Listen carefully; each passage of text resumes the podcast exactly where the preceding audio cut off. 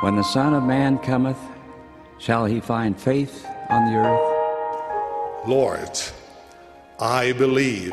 Help thou mine unbelief. May our testimonies be as deep and as strong as that of Jacob, who, when confronted by one who sought to destroy his faith, declared, I could not be shaken.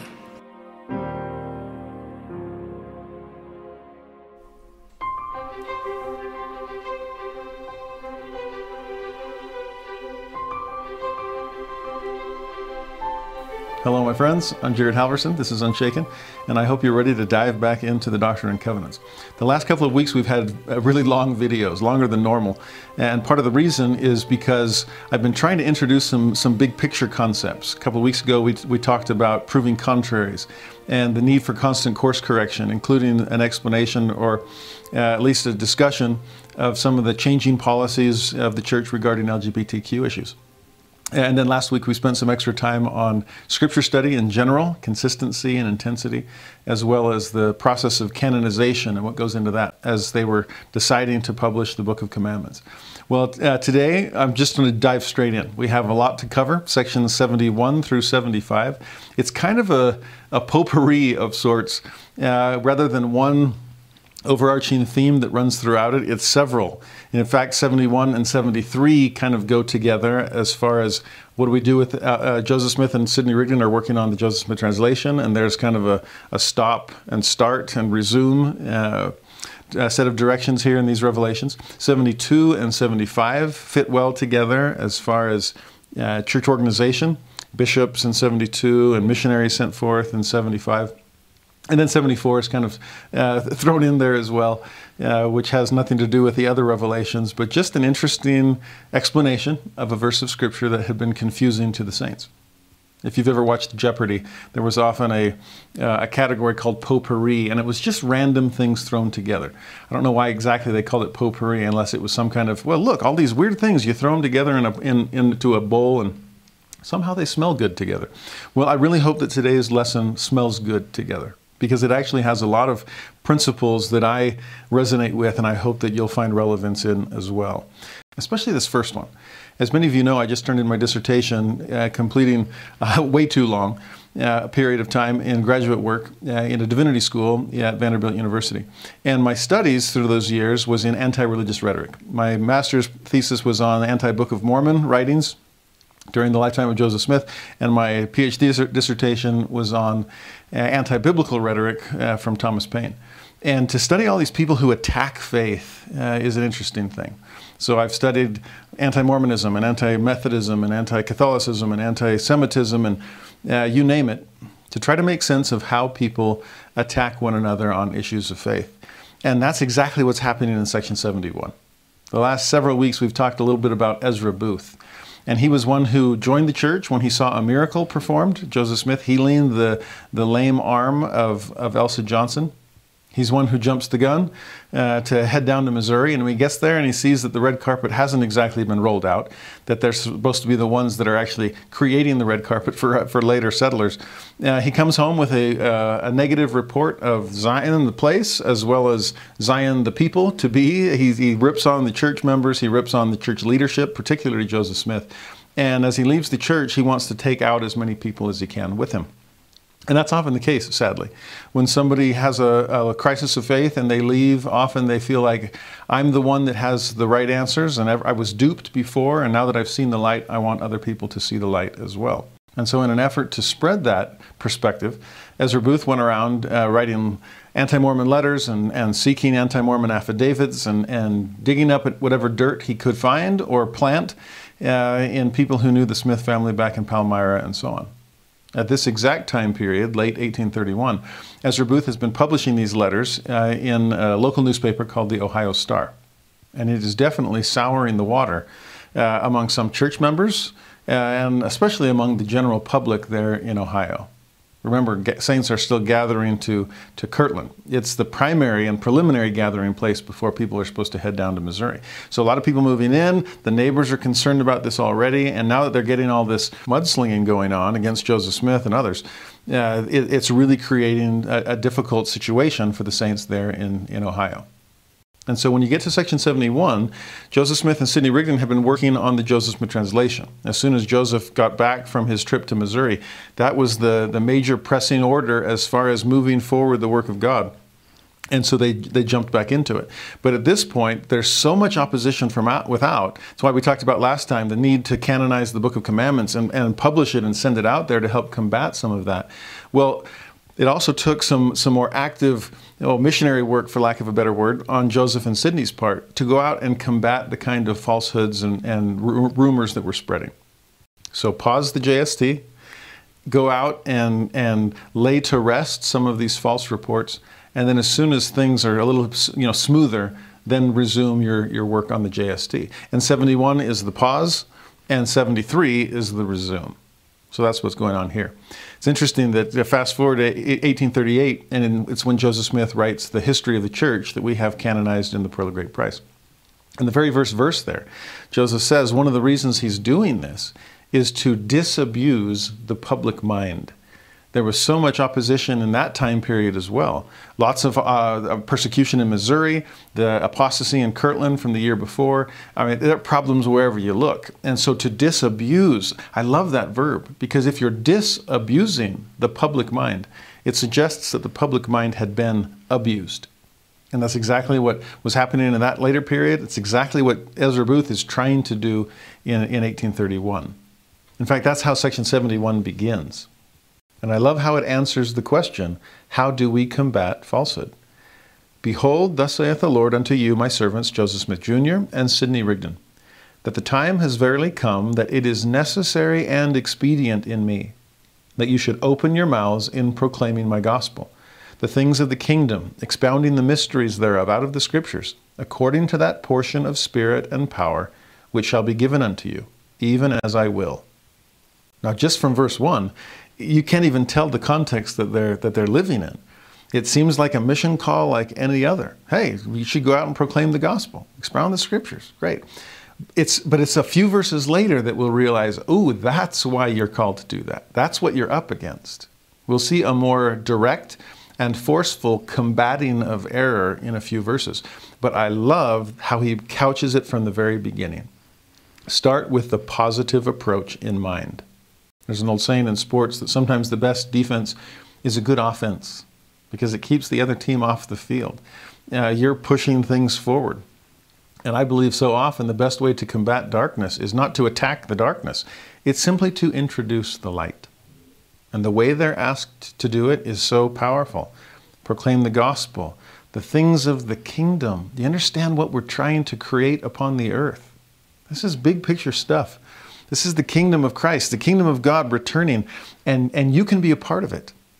We're expounding the mysteries. We're answering people's questions. And how are we doing it? We're doing it out of the scriptures, the authoritative word of God. And perhaps most importantly, we're doing it according to the spirit and power that God gives us. Not proof texting, not Bible bashing, not trying to tear them down or, or, or make them look bad, simply this is the truth.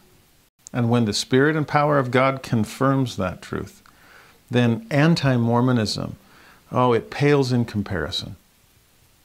Now, in verse 2, notice he has more than one audience. Verily I say unto you, proclaim unto the world, that's the first audience, in the regions round about, and in the church also, that's the second audience, for the space of a season, even until it shall be made known unto you. Verily, this is a mission for a season which I give unto you. So that clarification in verse 3, that reiteration, this is just going to be a little while. I, I, your most important work is the, right now is the work on the Joseph Smith translation. I, I want truth, plain and precious parts to come forth. So this particular mission will only last for a season. Like he said back in verse 1, right now it is the time has verily come. It's necessary. In fact, it's expedient. It's gotten to that point where darkness has built up so much strength, where falsehood has so much momentum, that we're going to need to confront it more directly than usual. Like I said, we'll see that in a moment. So go out on this mission of apologetics. It's gotten to that point. But this will be a mission only for a season. Then it's back to bigger and better things. And like I said back in verse 2, those two audiences, it's not just for the world. I mean, guess who else is reading the Ohio Star? Church members. Guess who else is listening to Ezra Booth? It's not just outsiders, it's insiders.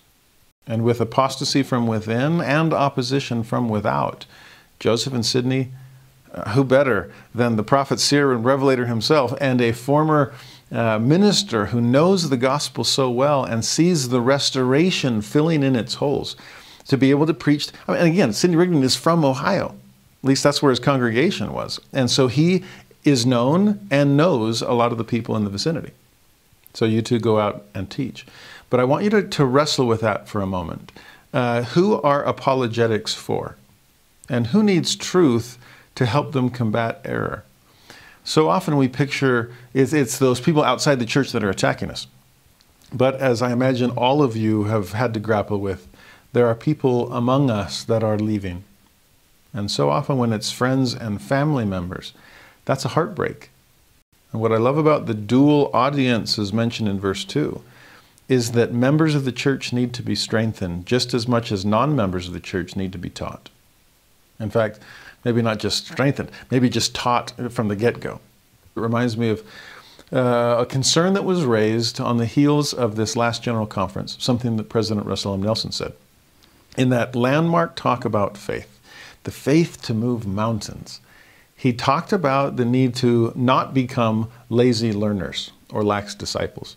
And I had some students come to me afterwards and said, "Oh, there's all kinds of concern out there among people that have left the church or are struggling in their in their faith and membership, uh, feeling that President Nelson had singled them out and had branded them lazy for leaving the church."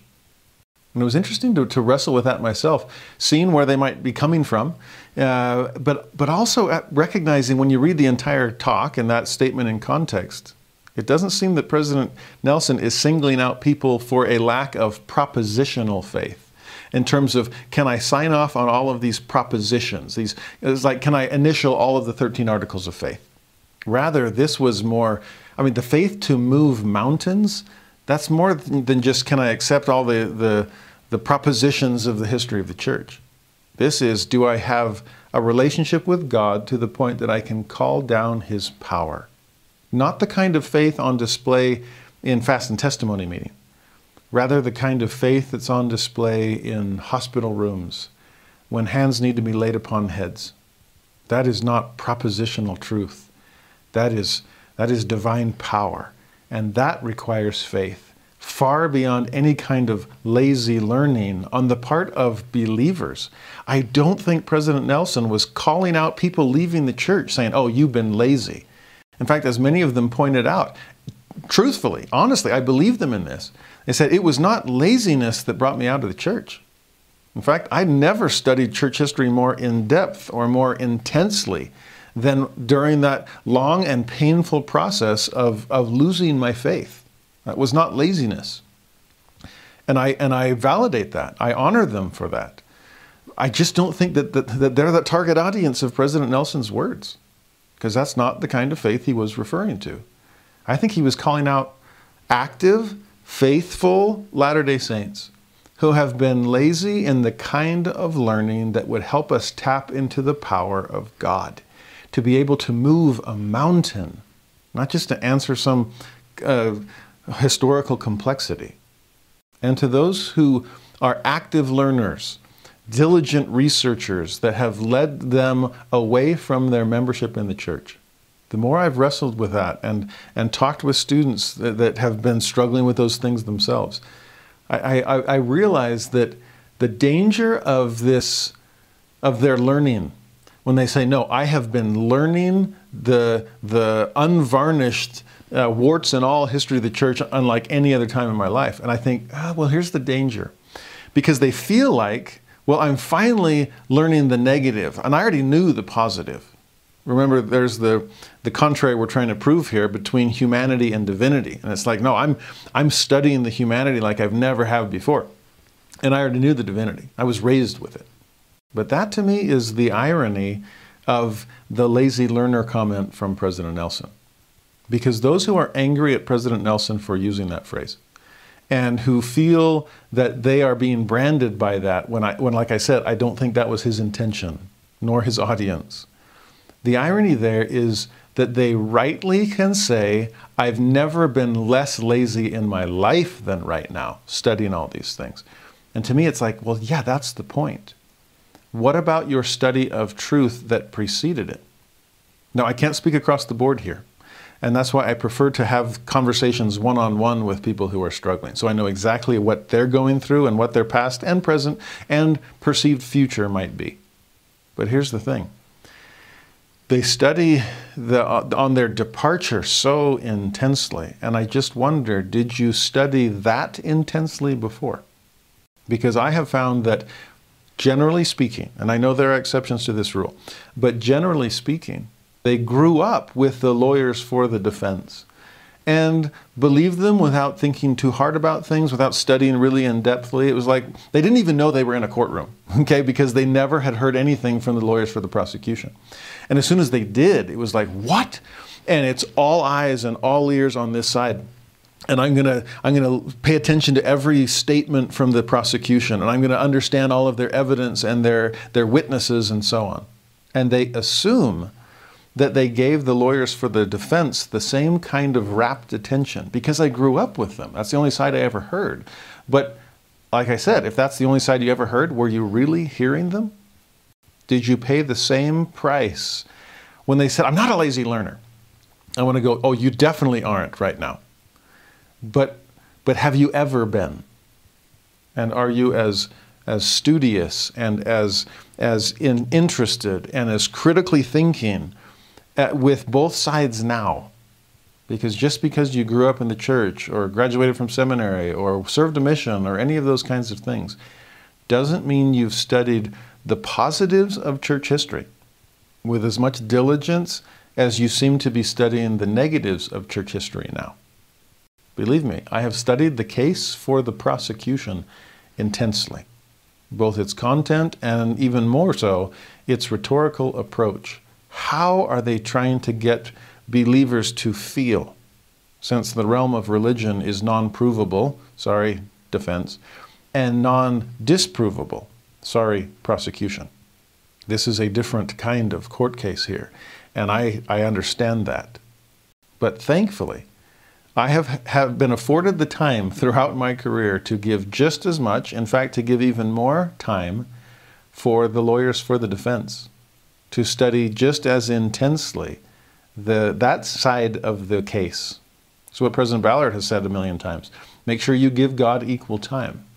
Well, it's been my experience that as soon as somebody starts going down that rabbit hole, they stop giving God equal time because they feel like they already have. They've given God a lifetime. But again, how intensely did they give it they give that time to God? So Joseph and Sidney, don't just face the world and let them know that what they're hearing about the church is false. Face the church and not only help them see that the, the falsehoods that are spreading about church leaders and, and, and church doctrine and so on is unfounded, but also more importantly, all that I just said back in verse 1 expound the mysteries of the kingdom to them, help them understand the scriptures, help them feel the power of the Holy Ghost. And none of that will come across through lazy learning. Help them really understand. That, that's why I'm so passionate about teaching Scripture as intensely as I possibly can. Some have asked me, well, I wish you'd make some videos to, to clarify these church history issues. And honestly, there's an amazing Institute class where we do so much of that.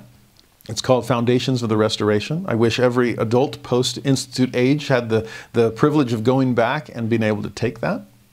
If I had the time, I, I would love to film all of those lessons. They are powerful.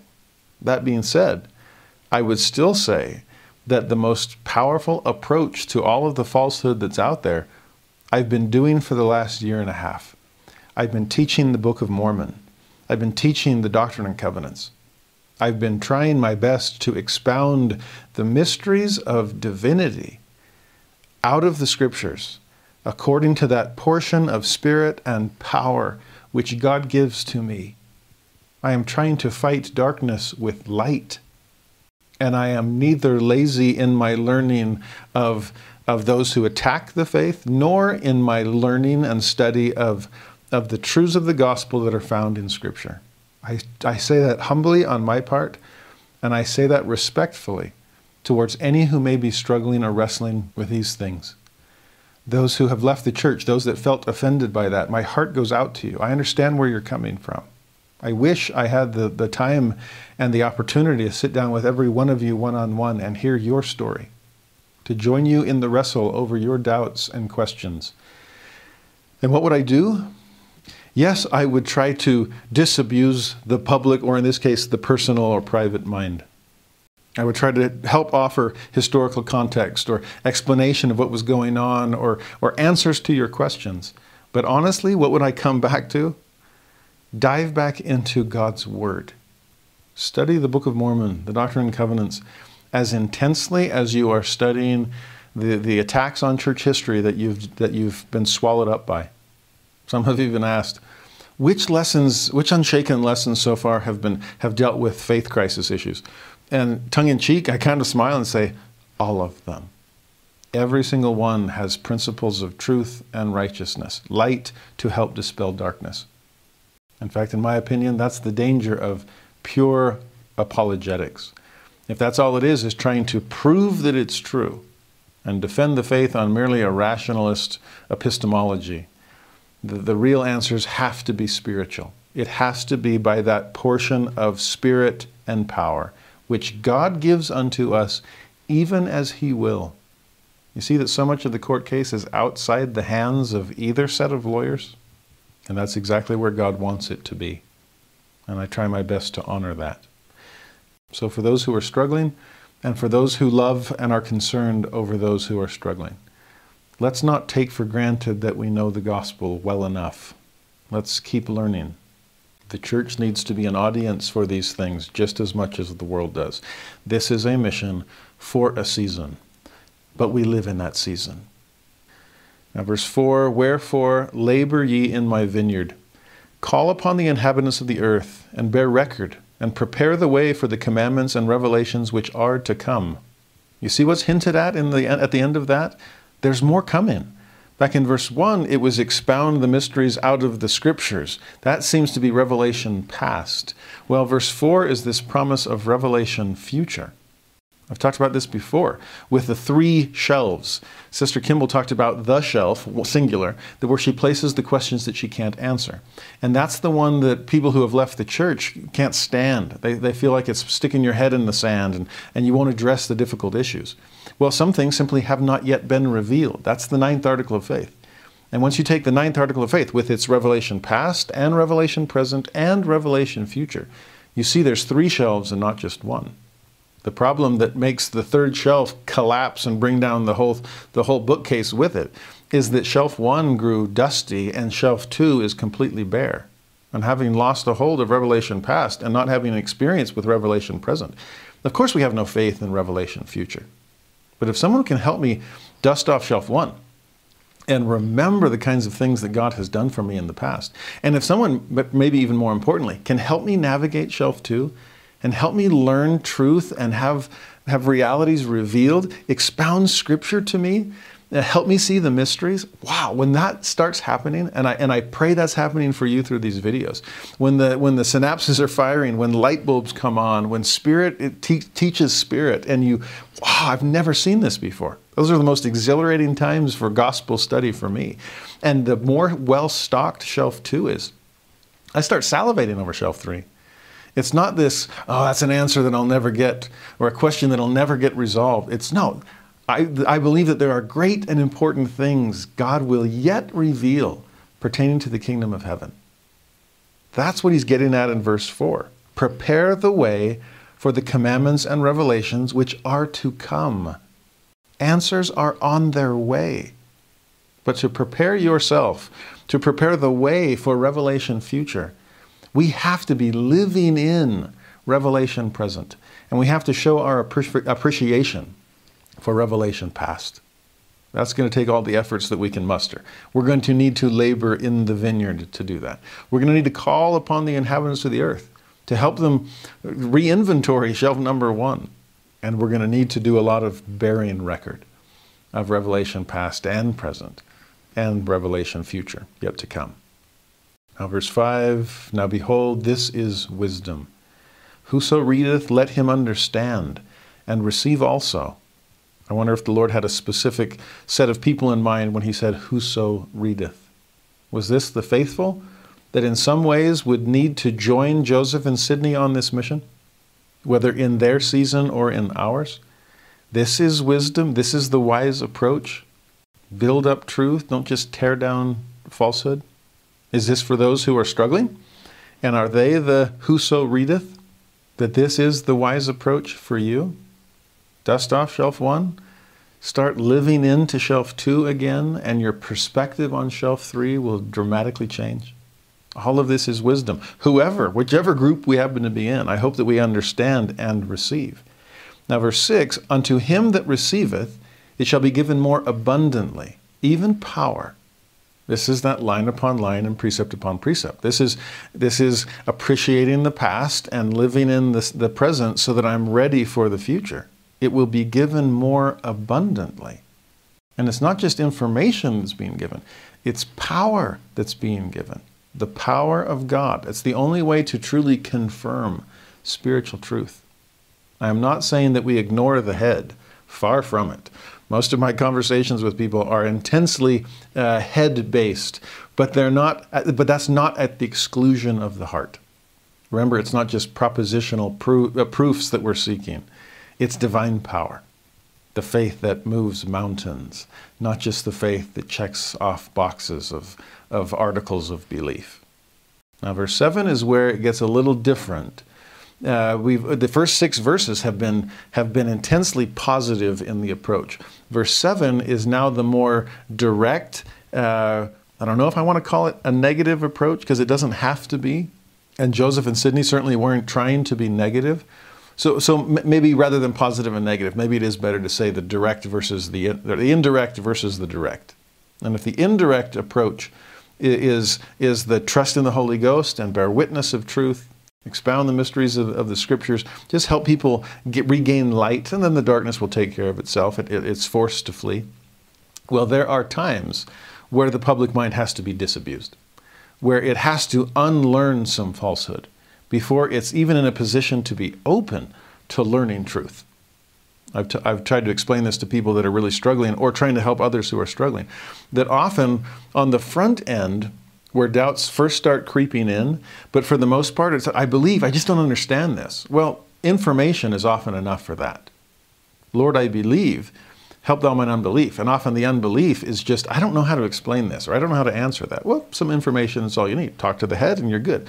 It's when enough of that, those questions have, have grown into an underlying sense of doubt or concern about things, that now they're in the middle of the teeter totter it was stable over there. They're starting to inch their way over, and now it's it's unstable, and they don't know what to do.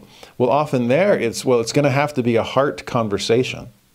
And how do we understand the things of God? And what experiences have you had? And so on. It, the challenge is when they've walked all the way to the other side because they crave the stability they felt uh, formerly. And now it's the stability of, oh, I'm just out. And I don't have to worry about the questions anymore because I feel like I have answers. And they're all to the negative. Well, sadly, when somebody gets to that extreme, often all the testimony in the world isn't going to do anything. Because sometimes by then they've lost faith in faith. They've lost faith in God. They've lost faith in the Holy Ghost's power to confirm to confirm truth. They explain it they explain it away in other terms. Oh, it's just confirmation bias, or it's it's just self-induced. You know, that's just brain chemistry. Call it whatever you will. And that's one of the most frustrating things when we're trying to help people is my testimony isn't working for them. Well, it's because they've already gone to the other point where they're no longer willing to listen to that. And the, often it's then that if it was information that inched them away from this side, well, it's often information that will help them inch away from that side. To borrow from Elder Uchtdorf's uh, great statement that we need to doubt our doubts before we doubt our faith. Well, sometimes we need to doubt our doubts after we've doubted our faith, because doubting the faith is what got them over the, the teeter totter to begin with. But now that they have these doubts that they don't even call doubts anymore, they're sure of themselves that it's just it's all false and we all should leave the church and so on. That's Ezra Booth for you. Well, is there information that I can bring up that would help them doubt their doubt, their newfound conviction? I mean, they found information to problematize the, the narrative of faith. Well, can we offer them information that problematizes the new narrative? How do you explain the Book of Mormon, for example? Because all those other, you know, Solomon Spaulding and, and View of the Hebrews and the Late Great War and all these things, those really don't hold water. So, how do you explain that? In some ways, I'm trying to dust off shelf one with them gently, uh, just trying to remind. How do you explain your patriarchal blessing? How, how do you explain the, the inexplicable? Things you can't just chalk up to confirmation bias or, or self induced spiritual experience. Have you ever been surprised by the Holy Ghost? I have. Have you ever been party to what you really can't explain in any other way but the divine? I have. Now, even over on this side, you have to be careful that you're not coming in with guns blazing to try to rip their perspective to shreds. That's contention and contentions of the devil. So, like we saw in 3rd Nephi over and over, even if it's good goals that you have and trying to clarify true doctrine, as soon as you do it in the wrong way, that's back to section 50, we keep referring to it, any other way, and it's not of God. That's why my ultimate hope in sitting down with people is still the stuff that we saw in section 50. By the end, can we rejoice together? Can we understand one another? Have we both been edified? I trust their ability to help edify me. I trust the sincerity of their heart and the righteousness of their desires, even if we don't see eye to eye on some of the historical particulars. I want them to feel loved and understood and validated and empathized with in every opportunity that I, that I sincerely and honestly can. The gears of faith have been grinding for them and I want to loosen them up through what Elder Maxwell called the lubricant of love. And perhaps if I do that, through, through kindness and through honesty, if I can validate their experiences that are driving, that, are, that lie behind their questions and concerns, if I can empathize with the emotions that come as a result, then perhaps with that lubricant of love, I can suggest some alternate perspectives through which they can look at those experiences. Because if I just change the, the angle of my attitude and look at the same experience, the same issue, the same question, the shadow of doubt is cast in a different direction. The emotions that come, if, if here's my experience and, and my, my perception is coming from this angle, of course it's going to cast uh, emotions in a certain direction. And I can validate the experience, I can empathize with the emotion. But with that love in place, then hopefully I can offer them. I'm not going to crank it to some other position, but I'm going to offer them. You know, there's not. That's not the only way to perceive this. And from this angle, you could look at the same experience or the same issue, and these other emotions might come. At the end of the day, it's going to be your choice. You get to be judge and jury in this court case. But it is a court case. Both sides have a leg to stand on. That's what makes the, the position, the verdict of the judge or the decision of the jury fraught with moral significance and exercise of agency, with priorities and consequences and motivations all a part of the mix. God is serious about helping us grow up in Him. That's why He allows there to be a court case at all. So, by the time you get to verse 7, after six verses of the positive approach, the, the indirect approach, oh, just teach truth and, and, and let the chips fall where they may. Verse 7 is for those that have gotten to a point on the opposite side of the teeter totter that you're going to need to have your mind disabused. There's going to need to be a deconstruction of falsehood before there can be a reconstruction of faith. So here's the approach, verse 7. Wherefore, confound your enemies. Call upon them to meet you, both in public and in private, and inasmuch as ye are faithful, their shame shall be made manifest. Now, verse 7, ooh, tread lightly, my friends, okay? And remember, this is verse 7, not verse 1. Too often, when we meet somebody who's attacking the church, we jump straight to verse 7 and go, oh, you want, bring it on. I'm going to confound you, you, you enemy. I'm going to call upon them to meet me. Public, private, bring it on. I'm, I'm going to prove you, prove you wrong. It's the horrible story I heard of uh, some General Conference protesters. And, and I'm sure a well meaning Latter day Saint that was so offended. And, and truly, The protesters were doing some offensive things. But this, this apologist, wanting to defend the faith, actually went on the offensive and took the laying on of hands a little too literally. And there was a fist fight. Yeah, it was in the news. And I just thought, man, in your efforts to defend the faith, you gave the attackers of faith more to work with. Or put it this way, it wasn't just the attacker that you gave the black eye to, you gave the whole church a black eye.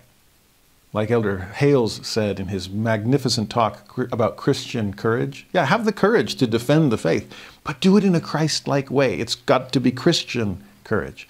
He said, The worst thing you can do when somebody attacks you and says that you're not a Christian is to prove them right by the way you respond to them. We can't be unchrist like in our, in our defense of Christianity. What I'm trying to say is, is the order here in section 71 is so important.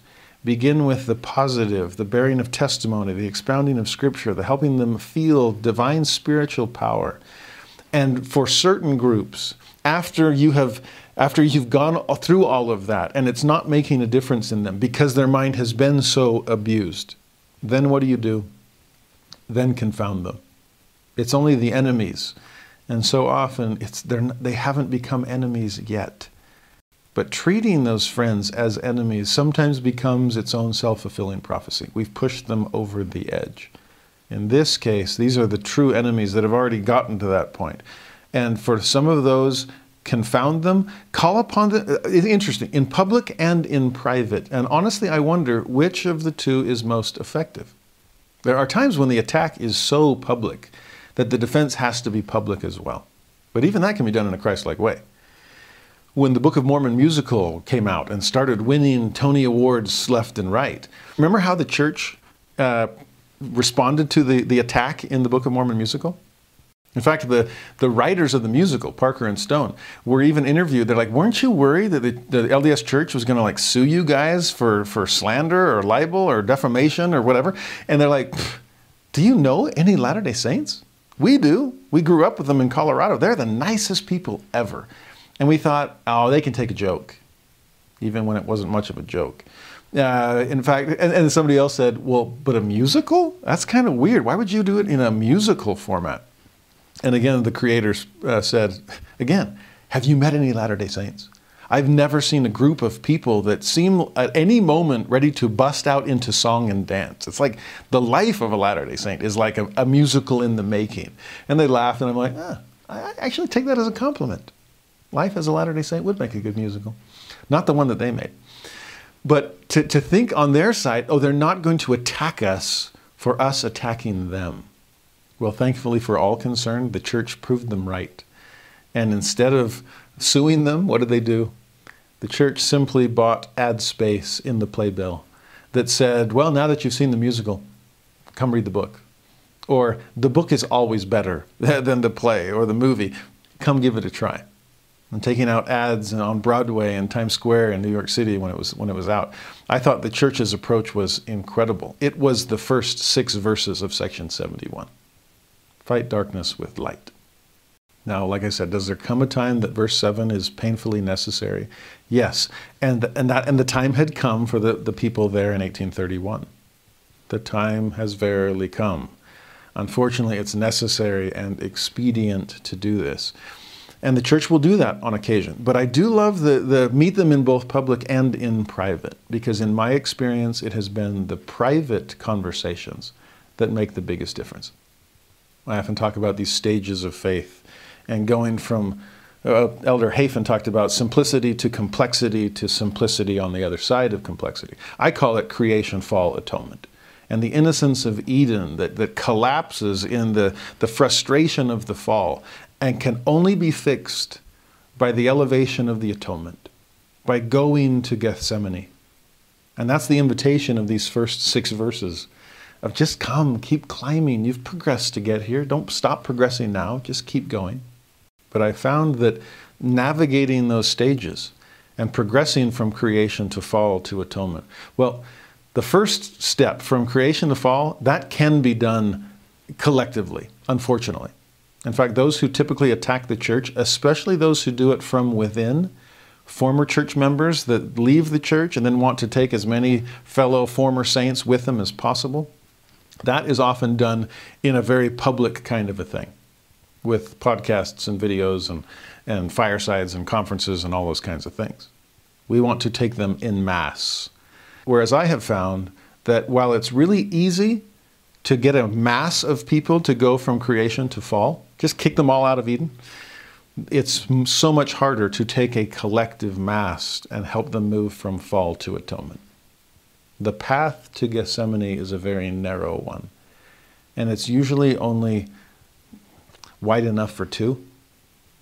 As you navigate a, a single solitary traveler, as you walk with them hand in hand, side by side, it's easy to, to find all the, the eggs and go crack as many shells as you possibly can to free the chicks from their bondage.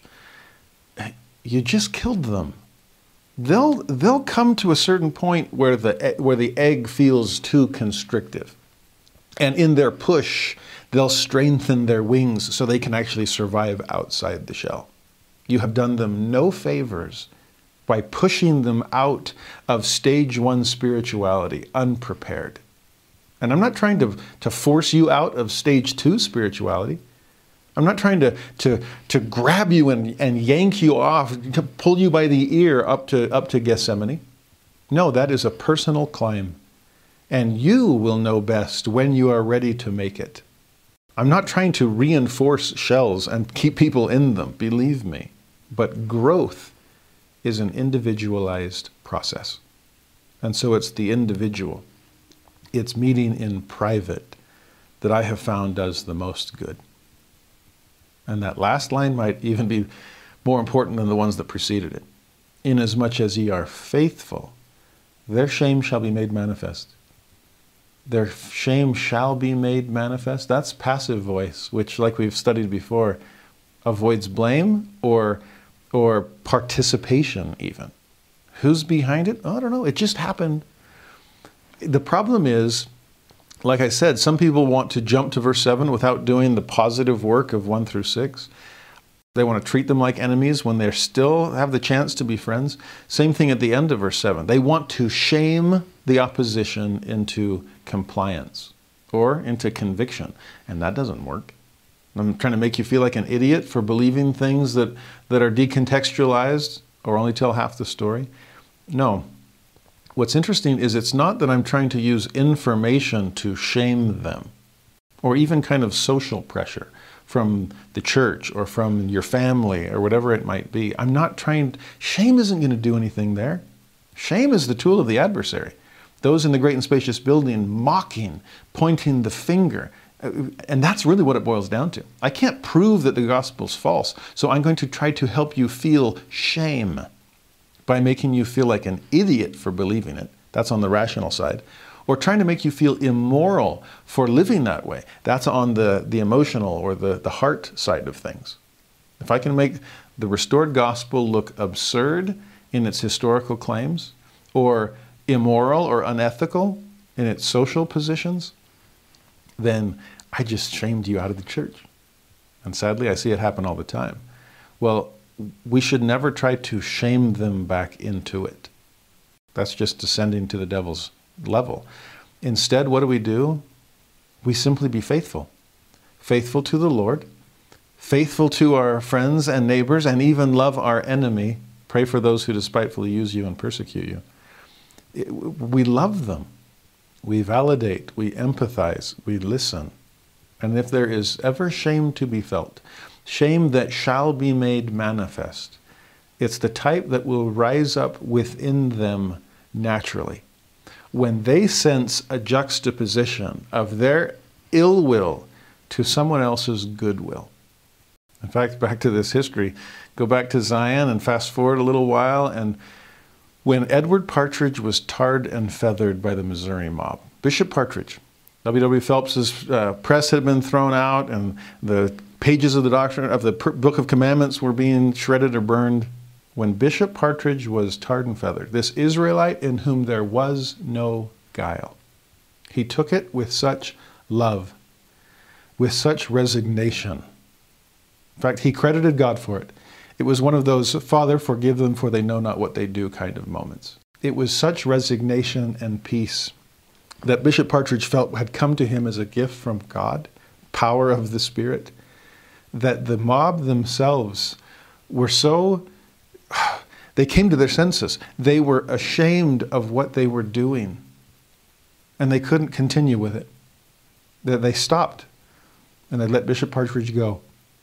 That is such an amazing scene in church history, in my mind. And I wish that we could respond that way when people are attacking us, or questioning us, or leaving us. It's our faithfulness that will someday bring a degree of shame. Think of the prodigal son. His dad didn't chase him down. The older brother might have wanted to. uh, but the dad or the brother didn't chase him down and try to shame him back into to compliance. No, instead, they honored his agency. And ultimately, he came to himself and compared the, the lifestyle he was living at the time with the kindness of his father, even towards servants back at home. The, our, their shame shall be made manifest in as much as we are faithful. Let them juxtapose light and darkness. Let them juxt by their fruits ye shall know them. Let them compare the fruits of faithfulness versus faithlessness. Just be kind. Just be Christ like. And then let patience have her perfect work. Now, verse 8 the Lord says, Wherefore let them bring forth their strong reasons against the Lord. Let them, let them come.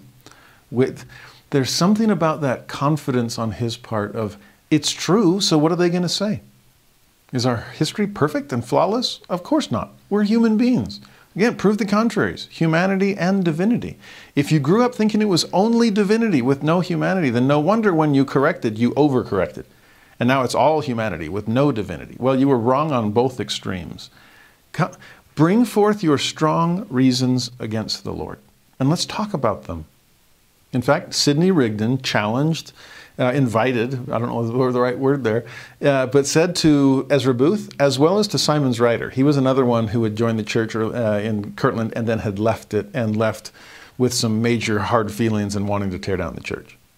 Many believe that Symonds Ryder was among the group that came to tar and feather Joseph Smith and drag him out of the John Johnson farm. Mean, that, that whole episode is an intense moment in church history as well. Sidney Rigdon is dragged out of the cabin that he lived in, and I mean, late March of 1832, just a few months after this, as they're dragging him by the heels and his head is bouncing across the frozen ground. Many believe, uh, historians look back, think that he suffered brain damage that during that period and, and might have never fully recovered from it. Joseph almost tarring and feathering wasn't just to humiliate, it wasn't just to bring shame upon someone. I mean, yeah, let's cover them with, strip them down, cover them with tar, and put it, put chicken feathers all over, make them look like a chicken themselves. Ha ha ha. But what they would often do is force the tar paddle into their mouth, trying to pour the hot tar down their throat. So that it would burn their mouth as it went down, but then congeal as it, as it cooled and hardened in the throat in hopes that it would suffocate the victim. This was attempted murder, not just attempted humiliation. And in fact, at that time period with Joseph Smith, if it wasn't just attempted murder from the tar, they tried to force a vial of poison down his throat as he's fighting him back and clenching his teeth to, to keep it out, and they break it against it and chips a tooth that, that causes a little whistle in his voice for the rest of his life. According to some reports, they'd even attempted, or at least uh, perhaps planned, to castrate him that night. Instead, they, they limit it to tarring and feathering and attempted poisoning and then leave him for dead as he you know, stumbles back towards the house, and Emma sees him, this, the moonlight gl- glistening off the tar, and thinking it is blood, and she faints and then comes to. And Joseph comes in and spends the rest of the night on the kitchen table as they are peeling away tar and the skin that it was stuck to. And yet, what does Joseph do the next day, which happened to be the Sabbath? He just preached like normal. His flesh all scarified, as he said, and even baptized a few later that day. He just, he fought darkness with light. Well, sorry for the tangent. It, it is all related, and it's again just a few months away. But when Sidney Rigdon challenged Ezra Booth and Symonds Ryder, kind of the two masterminds behind this, this period, this round, this cycle of anti Mormon persecution. He invited both men to face him. Sidney Rigdon, who was a great preacher himself, knew his stuff, amazing, eloquent speaker. I would have been a tough debate uh, partner. He invited Ezra Booth to come meet him and, and speak at a Christmas Day uh, lecture. Well, Ezra Booth didn't want to have anything to do with that. And when he challenged, when Sidney Rigdon challenged Symonds Ryder to come and well, let's debate the Book of Mormon. We'll make it public for all to see. And Symonds Ryder didn't want to have anything to do with that either. Now you do have to understand that debate in the early 19th century was, it was a public affair, and it was, I mean, in the days before much entertainment, this was like a verbal boxing match.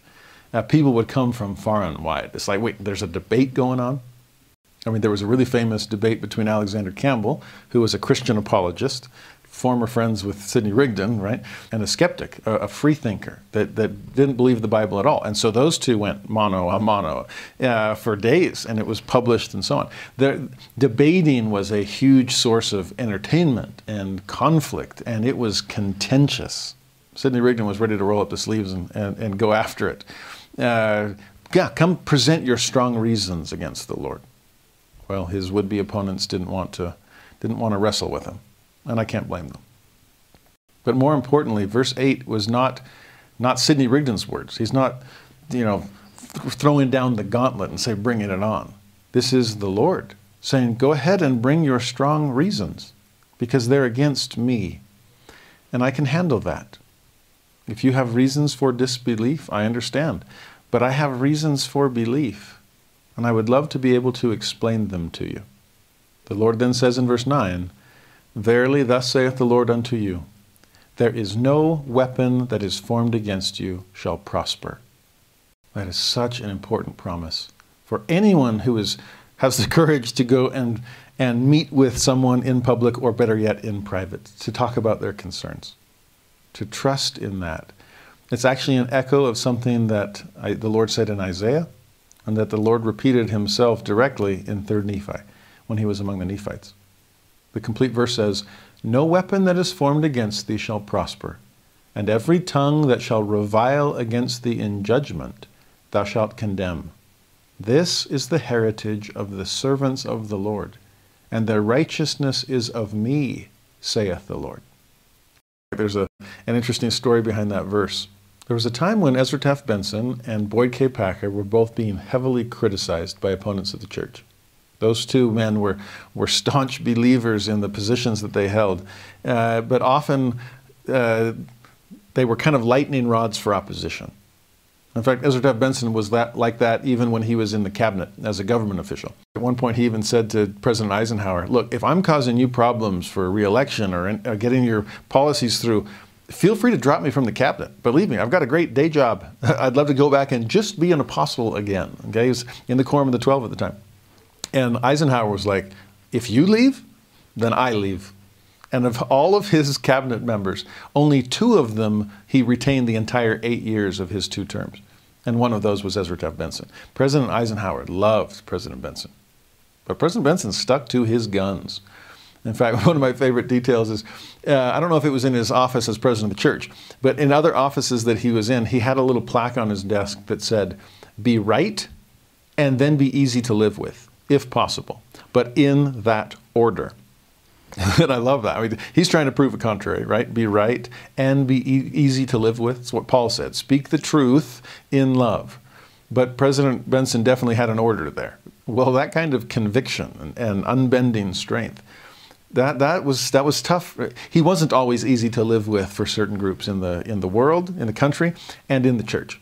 And at one point, when when both he and President Benson were being heavily criticized, President Benson opened up his wallet and pulled out a little slip of paper, and showed it to President uh, Packer and or Elder Packer at the time, and said, "I always keep this in my wallet as a reminder." It was a verse of scripture from uh, President Benson's favorite book, the Book of Mormon, and guess what it said? no weapon formed against thee shall prosper. It was that verse from 3rd Nephi. It's what the Lord is, is referring to here in section 71, verse 9. Trust me, I've got you. And whether it's Ezra Booth letters in the Ohio Star, whether it's tar- being tarred and feathered by Symonds Ryder and his, his band of ruffians, no weapon formed against you shall prosper. As he promised in verse 10 If any man lift his voice, or worse, against you, he shall be confounded in mine own due time. Now, we might like the first half of that verse more than the second. Great, confound them, bring them to shame. Well, it's going to be in mine own due time.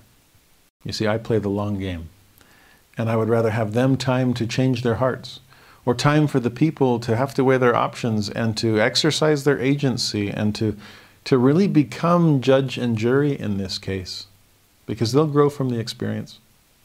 There's important things that happen in the, in the slide from Eden down to, to the land east of Eden. The fall is an important stage in our theology.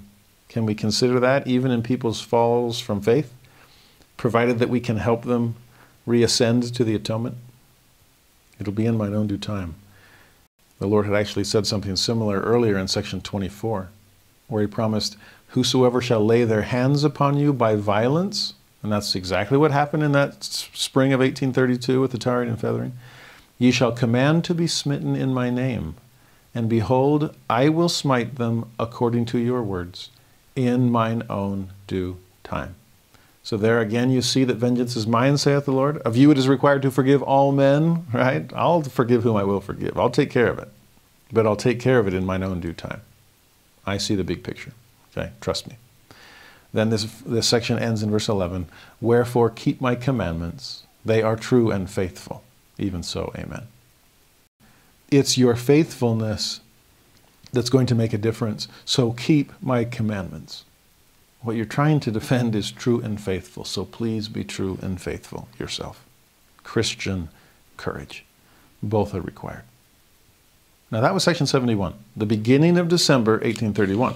If you skipped ahead to section 73, it's now middle of January 1832. So a little over a month has passed. And let, let me come right back to section 72. There's some important things there I don't want to skip over. But let's jump ahead to 73 because if 71 is put the JST on hold and go out and, and disabuse the public mind, 73 is okay, good job. You have combated falsehood with truth. But now there's enough of that out there. Let's give time, uh, give people time to think about this and, and come to an understanding and a, and a decision. In the meantime, that season has passed. Come back and, and resume work on the JST. So the Lord tells them, verse 1 For verily thus saith the Lord, it is expedient in me that they should continue preaching the gospel, and in exhortation to the churches in the regions round about, until conference. Remember, it was always kind of line upon line, six months by six months. I'll tell you what to do until next conference, and there at the conference, you can you can counsel together with one another. There's the horizontal communication, and then receive revelation from me. There's the vertical communication, and then decide what to do for the next six months beyond that. Now, the they here is other elders of the church, and what are you supposed to do? Keep preaching the gospel. There's to outsiders, and keep exhorting the churches. That's the insiders. So, same dual audiences we saw back in, in section 71. Now, verse 2 Then, after the next conference, behold, it shall be made known unto them by the voice of the conference their several missions. So, several missions, not a one and done.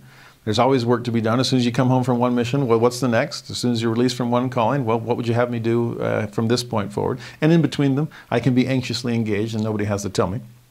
Well, it will be made known by the voice of the conference. And, I, and again, there I see the horizontal and the vertical as well. It'll be made known. That seems to suggest revelation uh, from above, but also by the voice of the conference. There's us counseling in our councils. There's us discussing things together. Agency and inspiration. The Lord's trying to help us grow up in Him. Verse 3 Now verily I say unto you, my servants Joseph Smith Jr. and Sidney Rigdon. So now, if that was for the elders, now this is just for you too, saith the Lord it is expedient to translate again. A month and a half ago, it was necessary and expedient to pause the translation. Now it is expedient to pick it back up. Verse 4 And inasmuch as it is practicable to preach in the regions round about until conference, and after that it is expedient to continue the work of translation until it be finished. So your main mission is going to be the Joseph Smith translation, and kind of your your side hustle.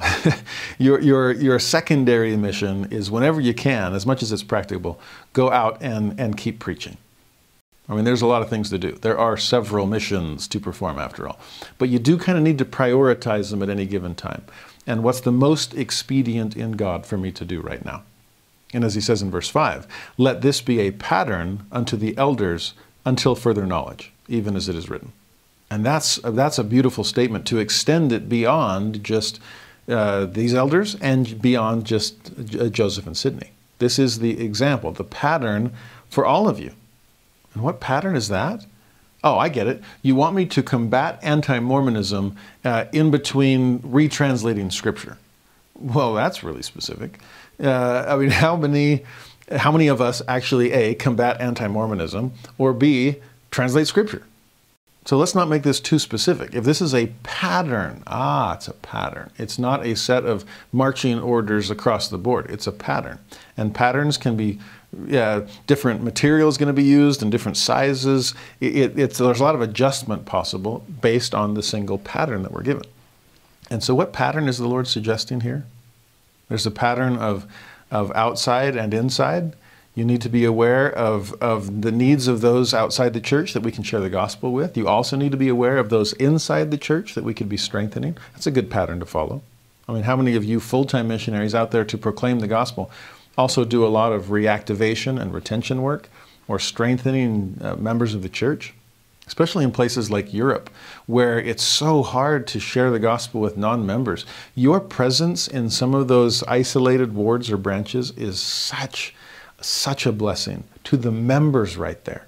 You are strengthening them, whether or not anyone outside the church ever chooses to come into it. That's a good pattern to follow. There's also the pattern of following the Lord's direction of seeking vertical revelation and engaging in horizontal conversation and counseling. It's a great pattern to, to seek the Lord's will for the next few steps and not expect Him to tell you everything, the end from the beginning. These are all wonderful patterns to follow.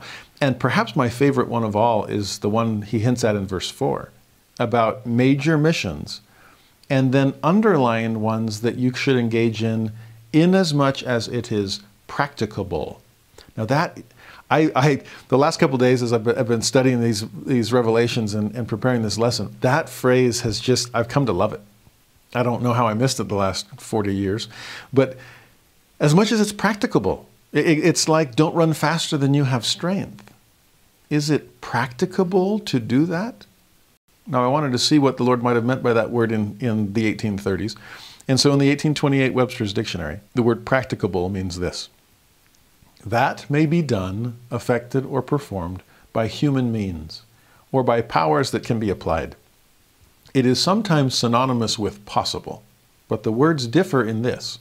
Possible is applied to that which might be performed if the necessary powers or means could be obtained.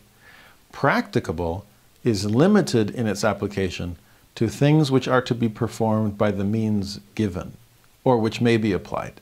And then Webster gives this example it was possible for Archimedes to lift the world, but it was not practicable. Remember Archimedes' famous statement about leverage? That if I had a fulcrum and a place to stand on with the right lever, arc, I could move the world. Well, yeah, I guess that's possible. I mean, the physics is correct behind that statement, but it's not practicable. You can't actually do that you don't have a lever that size or a fulcrum to use like that, and you definitely don't have a place to stand on to do it. And I love that the Lord uses that word. He doesn't say, well, as much as possible, because it's like, well, I know there's more that I could be doing. And that can be paralyzing for perfectionists. Ah, is there more that I could be doing? It's like that, that phrase from Jacob 5 What more could I have done for my vineyard? Well, all of us can have can have thoughts pop into our head if we ask ourselves that question. Is there more that was possible? Of course. I could have pulled more all-nighters. Ah, that's not the word the Lord used. In as much as it is practicable. Not even humanly possible, but rather in the situation you find yourself right now. Is it practicable? What means do you have? How much time do you have? What are your family circumstances? To, to have conversations with, with presidencies or priesthood leaders about callings and assignments and so on, and just to recognize what is practicable based on the circumstances in which you find yourself. I am so grateful that the Lord used that word because it's proof that He understands our circumstances. And when we're doing everything that we can, but there's things that we wish we could be doing, but I just I don't have the time or the energy or the the, the mental stamina or the physical strength. The Lord gets it. It's okay. If all you have time for is the JST, and remember, Joseph never felt like he actually finished it because there were so many other things that demanded his time and attention. So, let alone going out on all these other missions and, and preaching in the regions round about, it's like there's always more to do than time to do it in. My heart is always pulled towards people that I don't have time to connect with. More starfish to throw back into the sea. But what is practicable? That is a pattern for all of us to follow. Know your limits. Know your load capacity, your carrying capacity. If you've ever seen signs on a freeway overpass that has a height clearance, or on a bridge that has a, a, a weight maximum, they're letting you know what is practicable. And if your truck is too high or too heavily laden, do not go over that bridge. Do not go under that overpass. It's not going to be a pretty sight. It's not going to work. And so, please, my friends, you diligent, wonderful, unshaken saints, don't run faster than you have strength. Yeah, run. Be diligent. Win the prize. All of those great statements that he gives whenever he couches that, that counsel of, of not running too fast. But please know, keep taking your temperature. Know what you're able to do. And the Lord only asks you that you accomplish the practicable. Ah, oh, it's merciful of him. And a beautiful pattern to follow. He then says in conclusion, verse 6 Now I give no more unto you at this time. Remember, it's conference to conference. So, what do you do in the meantime? Gird up your loins and be sober, even so. Amen. Sober. It's not an alcohol problem, okay? It's simply a seriousness challenge. Take these things seriously. Gird up your loins. That's a, that's a running phrase. You don't want to trip up over your robes. So run, but don't run faster than you're able. Great piece of advice. Now, I'll go back to section 72. And this is the verse, the, the, the, section we skipped over, so we can stay on kind of the same wavelength of pause the JST, go out and disabuse the public mind. Okay, pause the disabusing of the public mind. There's, you're good enough for now. Let's resume our work on the JST. Now, in between those, uh, back at the beginning of December 1831, a gathering of elders and church members comes together. And it's like, okay, I'm really glad that the Lord is telling you, Joseph and Sidney, the stuff that you should be doing. But what about us? Could you please let us know what the Lord wants us to be doing in the meantime? Now, this revelation is actually a set of several revelations that were all combined into one because they do have some, some similarities here. But the first one has to do with the calling of a bishop. We just saw in a previous revelation that just as Edward Partridge was called to be bishop in Zion, there would yet be other bishops called to administer to the temporal needs of the saints in other parts, since we're not all going to Zion yet. And that's all going to be clarified here. So, verse 1 Hearken and listen to the voice of the Lord, O ye who have assembled yourselves together, who are the high priests of my church, to whom the kingdom and power have been given. I love that the Lord talks in such lofty terms. It's not just, hey, a bunch of you uh, farmers and, and mechanics and blacksmiths and, and carpenters. No, you are the high priests of my church. The kingdom and the power is yours. So, yes, you deserve to know how to, how to roll off the kingdom triumphant. Well, here's some instructions. Verse 2 Verily, thus saith the Lord, it is expedient in me for a bishop to be appointed unto you, or of you, unto the church in this part of the Lord's vineyard. Catch what the Lord did with his prepositions there? You're going to need a bishop uh, in this part of the Lord's vineyard. Now, this isn't like a bishop the way we think of them in terms of your, their primary calling is to run the ward. Make sure sacrament meeting talks are, are assigned and callings are given out and so on. No, in, that's going to happen a little bit later in the 1840s. But he, at this point, it's really you're in charge of temporal affairs. That's why you're the head of the Aaronic priesthood, temporal affairs accepting consecrated funds, uh, giving out stewardships, caring for the poor and the needy, all of those kinds of things. And since we have two main gathering places, Missouri and Ohio, we're going to need, for now, two bishops, one in each spot. But back to his prepositions a bishop's going to be appointed unto you uh, or of you. Well, the, which preposition was right? Both are. A bishop is called unto the people that he's serving. I'm here for you. But he's also called of them. He's one of the group. It's well, we saw that earlier when, it, when Edward Partridge was sent and he was told that his residence was supposed to be in Missouri, in Zion. So that's not just the place of your responsibility, it's the place of your, rev- your residence. I need you to be among them, of them, so that you understand what they're going through and the kinds of lives that they're living. This is like condescension on the mortal level the Lord was, willing to condescend to be with us. Well, bishops are among the people. They're within that area of, among the people that they're serving. I have loved the bishops that I have served with and, the, and those bishops who have been kind enough to serve me and my family. And they're neighbors, they're friends, down the street, understand the situation. It, bishops are where the rubber hits the road. And so they're not just unto you, they're of you. In fact, on my mission, I heard this. It rhymes in Spanish, so it sounds better. But it was the, the funniest statement about ward and stake organizations. And I've served in both capacities, and so I, I'll back this up. But in Spanish, it says, Del obispo para abajo es todo trabajo. Del obispo para arriba es toda saliva. And what that means is, roughly translated, from the bishop on down, el obispo para abajo, es todo trabajo, it's all work. Del obispo para arriba, from the bishop on up, or everything above the bishop, es toda saliva, which means it's all saliva. It's just spit. In other words, it's just talk. Now, I'm not saying this to diminish the importance of the saliva of those who are called to lead on higher levels. I will always treasure my time in the Stake Young Men's presidency. And I will always be grateful for high counselors and stake presidencies and all those in higher levels of, of authority for all the good that they do.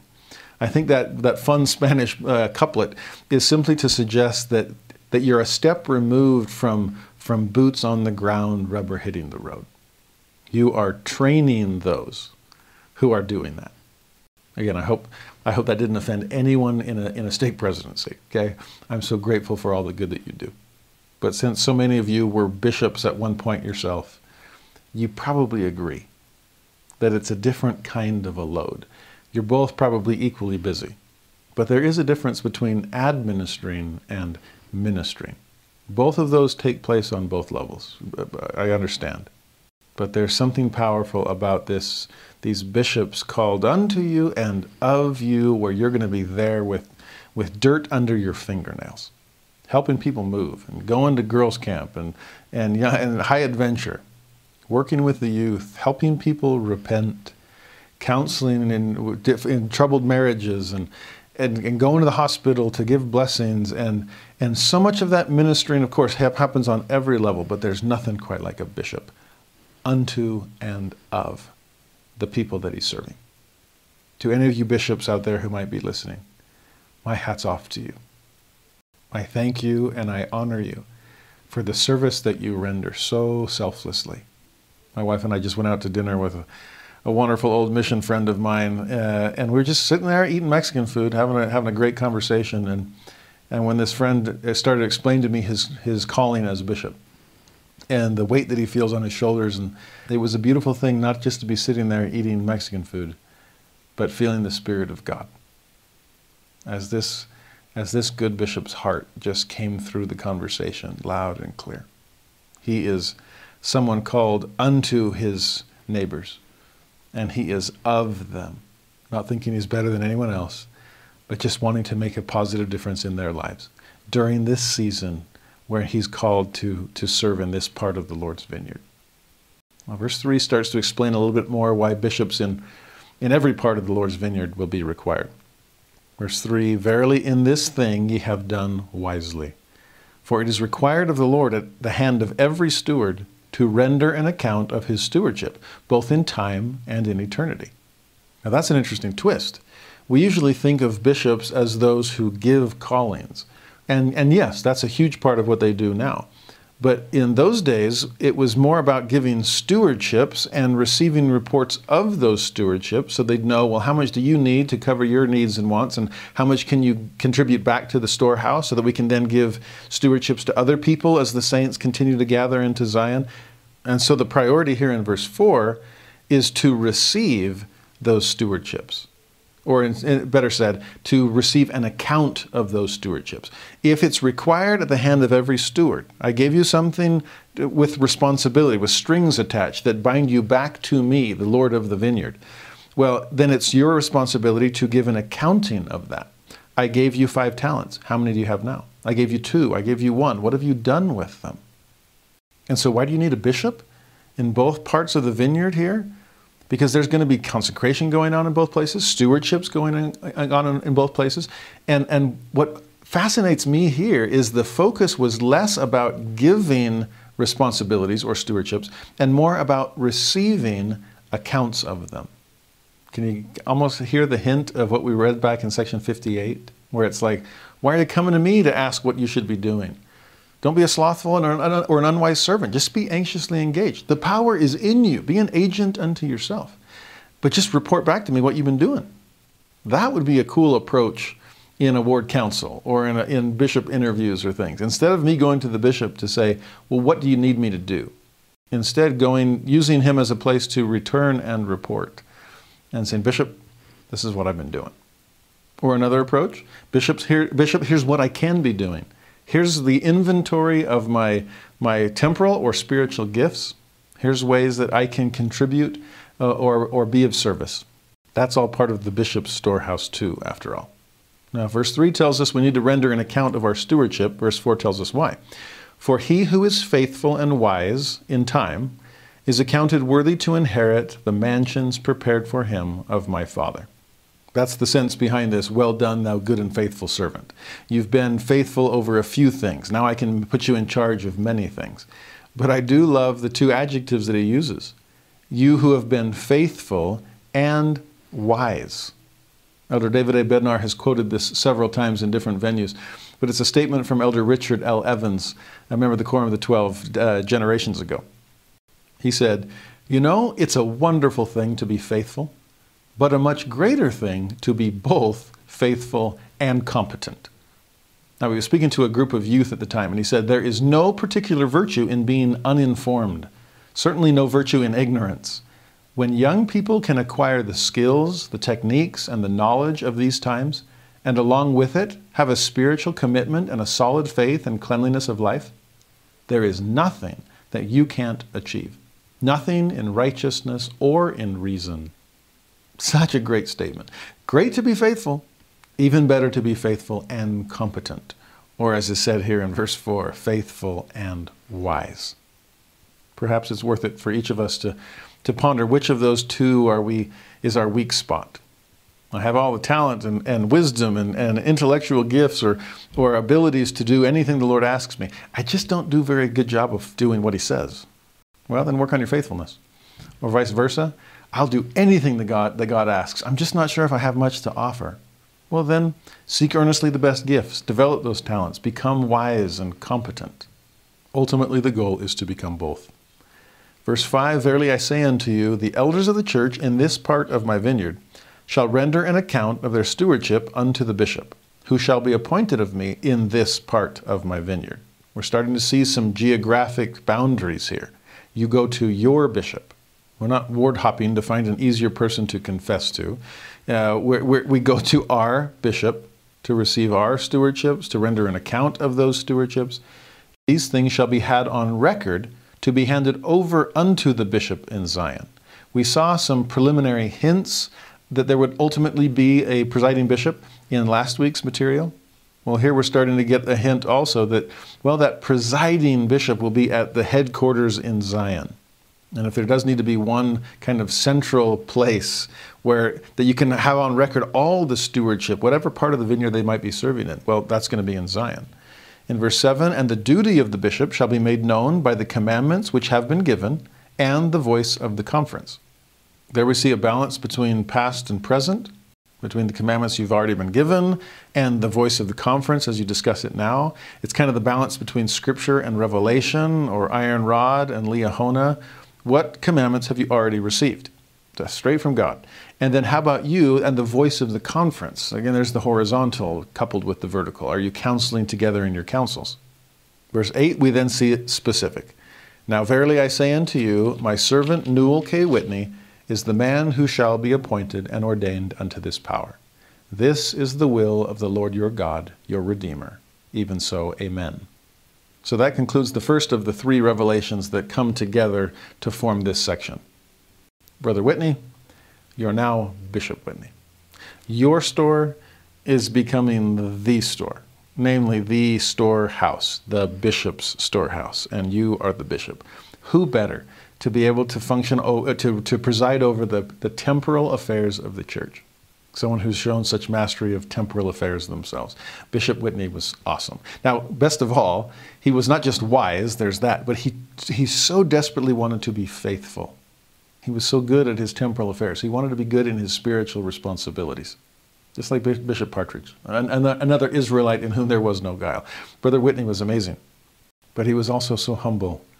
In fact, when Joseph gives, receives this revelation and says, Well, there you go, Bishop Whitney said to Joseph, I cannot see a bishop in myself, but if you say it's the Lord's will, I'll try so humble on his part. I can't see. I look in the mirror, the looking glass, as we said back in the day, and I don't see a bishop. Well, Joseph could have said, "Well, when you when you go to Zion, do you see Zion yet?" No, don't look with the natural eyes, and don't look for the present time. See Zion the way the Lord sees it. See yourself the way the Lord sees you. And how does He see you? He sees you as a bishop.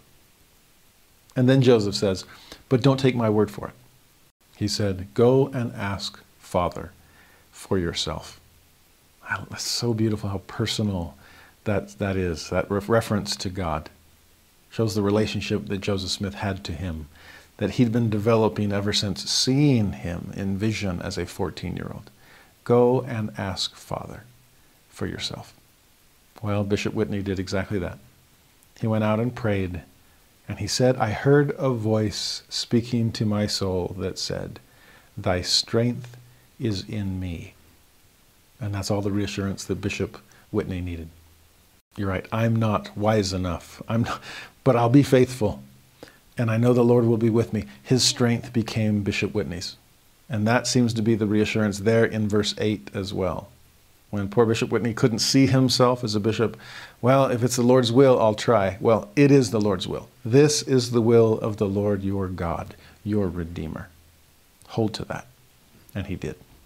The most important sustaining vote any of us ever receives when we receive a new calling is not shown by a hand held in sacrament meeting.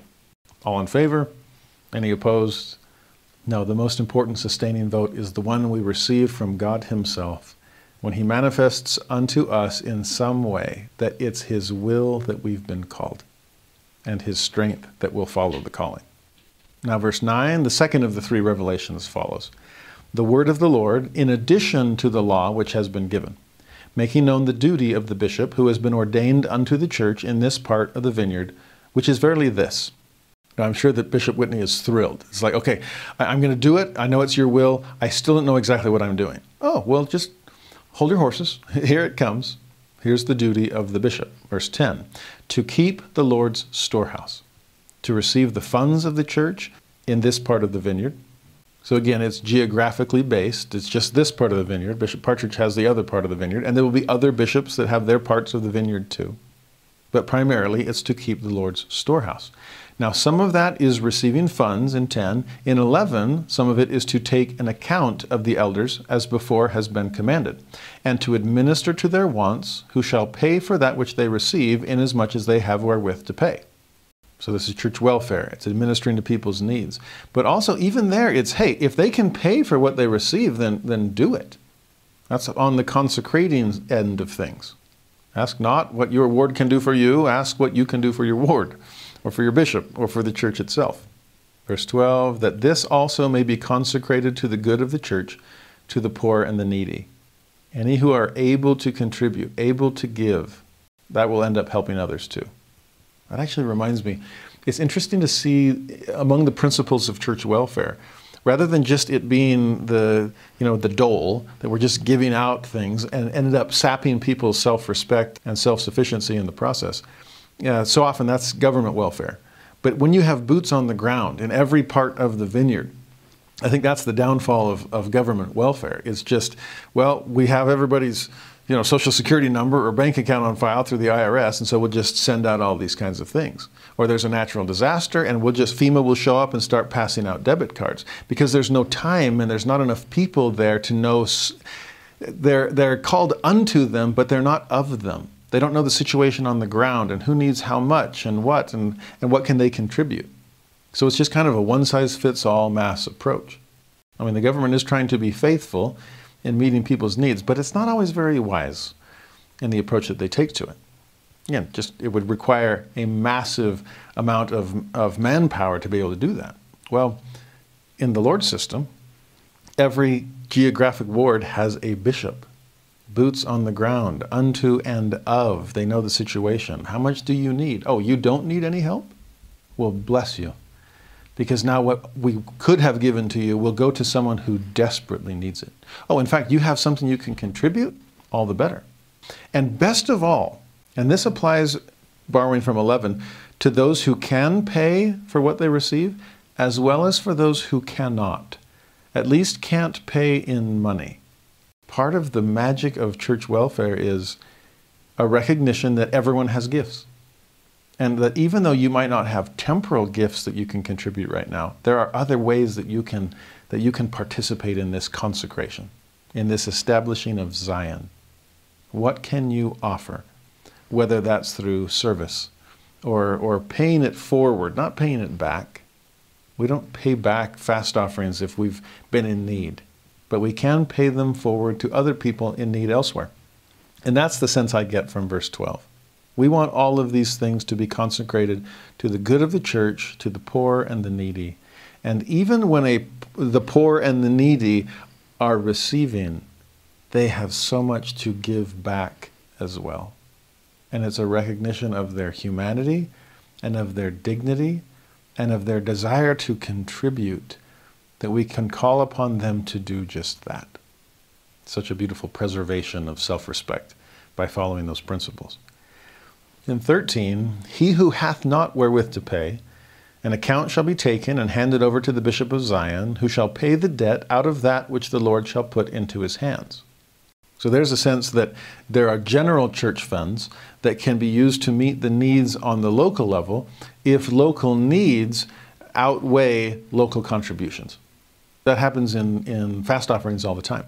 If there's needs in a local level, well, how much local contribution has there been? Is there enough to meet their own needs? Well, not. If not, well, then the state can help contribute. If not, then the general church funds, the, the bishop in Zion, he can help pay, pay those debts out of that which the Lord has put into his hands. And I do love that he said that the Lord has put into his hands. Remember, the Lord wants to participate in the consecration too. I will consecrate these lands. I mean, I did create the earth after all. So just trusting that it will come, and it does. The same is true of missionaries. My stake produces a lot more missionaries, full time missionaries, than it needs. So whether it's a net gain or a net loss, the, the, the assets and the liabilities, it all evens out because the Lord's over this. And in verse 14, the labors of the faithful who labor in spiritual things, in administering the gospel and the things of the kingdom unto the church and unto the world, shall answer the debt unto the bishop in Zion. That's an interesting twist as well. If 13, well, if, if these verses, you know, 10, 11, 12, bishops, wherever they happen to be in the vineyard, meet the needs, the temporal needs of those that, that you're serving. Well, I, I don't have enough to, to, to cover all that. Oh, well, the bishop in Zion will cover that. Well, the poor bishop in Zion is like, well, how am I going to do that? It actually reminds me when President Benson, oh, excuse me, President Hinckley back in, what, 98 or 99 said, you know, we're going to have 100 temples by the year 2000. What a birthday gift to the Lord of multiplying his houses all across the earth. And it was like jaw drop, like, are you serious? That's impossible. And with smaller temples, we, we made it possible. Well, I heard from Bishop Burton, who was the presiding bishop at the time.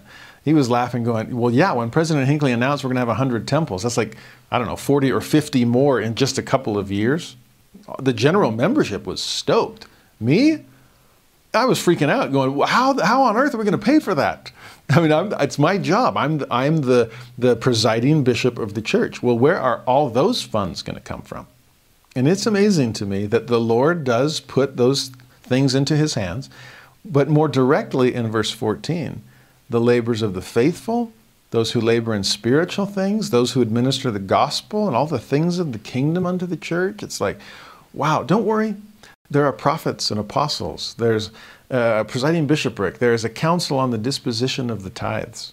For a summer years ago, I worked in the curriculum department trying to help create institute some of these new institute courses. And just that summer, I'd go to the church office building every day, and and I was just blown away by all of the different things the church does to help God's children across the earth. It's it's mind blowing. And so to see kind of that hinted at in verse 14, it's like, oh, don't don't worry. Even you, Bishop in Zion, if you're not, how are we going to do this? We, we got this. The Lord will provide, and He'll provide through His church. Now, verse 15, thus it cometh out of the church. For according to the law, every man that cometh up to Zion must lay all things before the bishop in Zion. Now we're going to get back to more specific issues about Bishop Partridge down in Zion compared to Bishop Whitney up in, in Kirtland. And ultimately, the consecration is going to take place there. And since that's going to be the ultimate gathering place, as people come there, they need to be able to lay all their things before the bishop in Zion consecration, stewardship, all of that. In our day, because it's less about consecration and stewardship, it's more about worthiness, and it's a judge in Israel, not one who's just responsible for our temporal affairs. But that's part of it. Do I lay all things before him? And I would suggest that all things includes not just the bad, but the good. Not just there to confess our sins, but also to just rejoice in the experiences that we're having with God's hand in our life.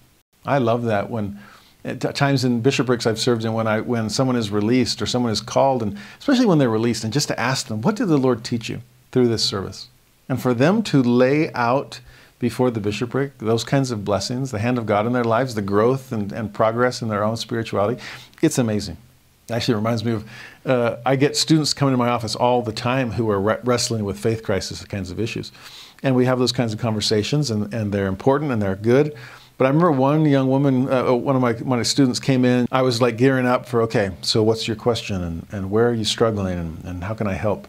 I mean, I never deal with the moral issues. That, that I always pass those on to the bishop. But uh, if it's you know something I can help with historically or theologically or doctrinally or you know whatever, then I'm here for you. And I was just ready to go, and and she was like, "Oh no, no, no, I, I'm not in faith crisis. In fact, I'm just I'm doing awesome, and I just wanted you to be able to meet me." I just loved it. It was like, wow, this girl is amazing. And she's given me the chance to get to know her.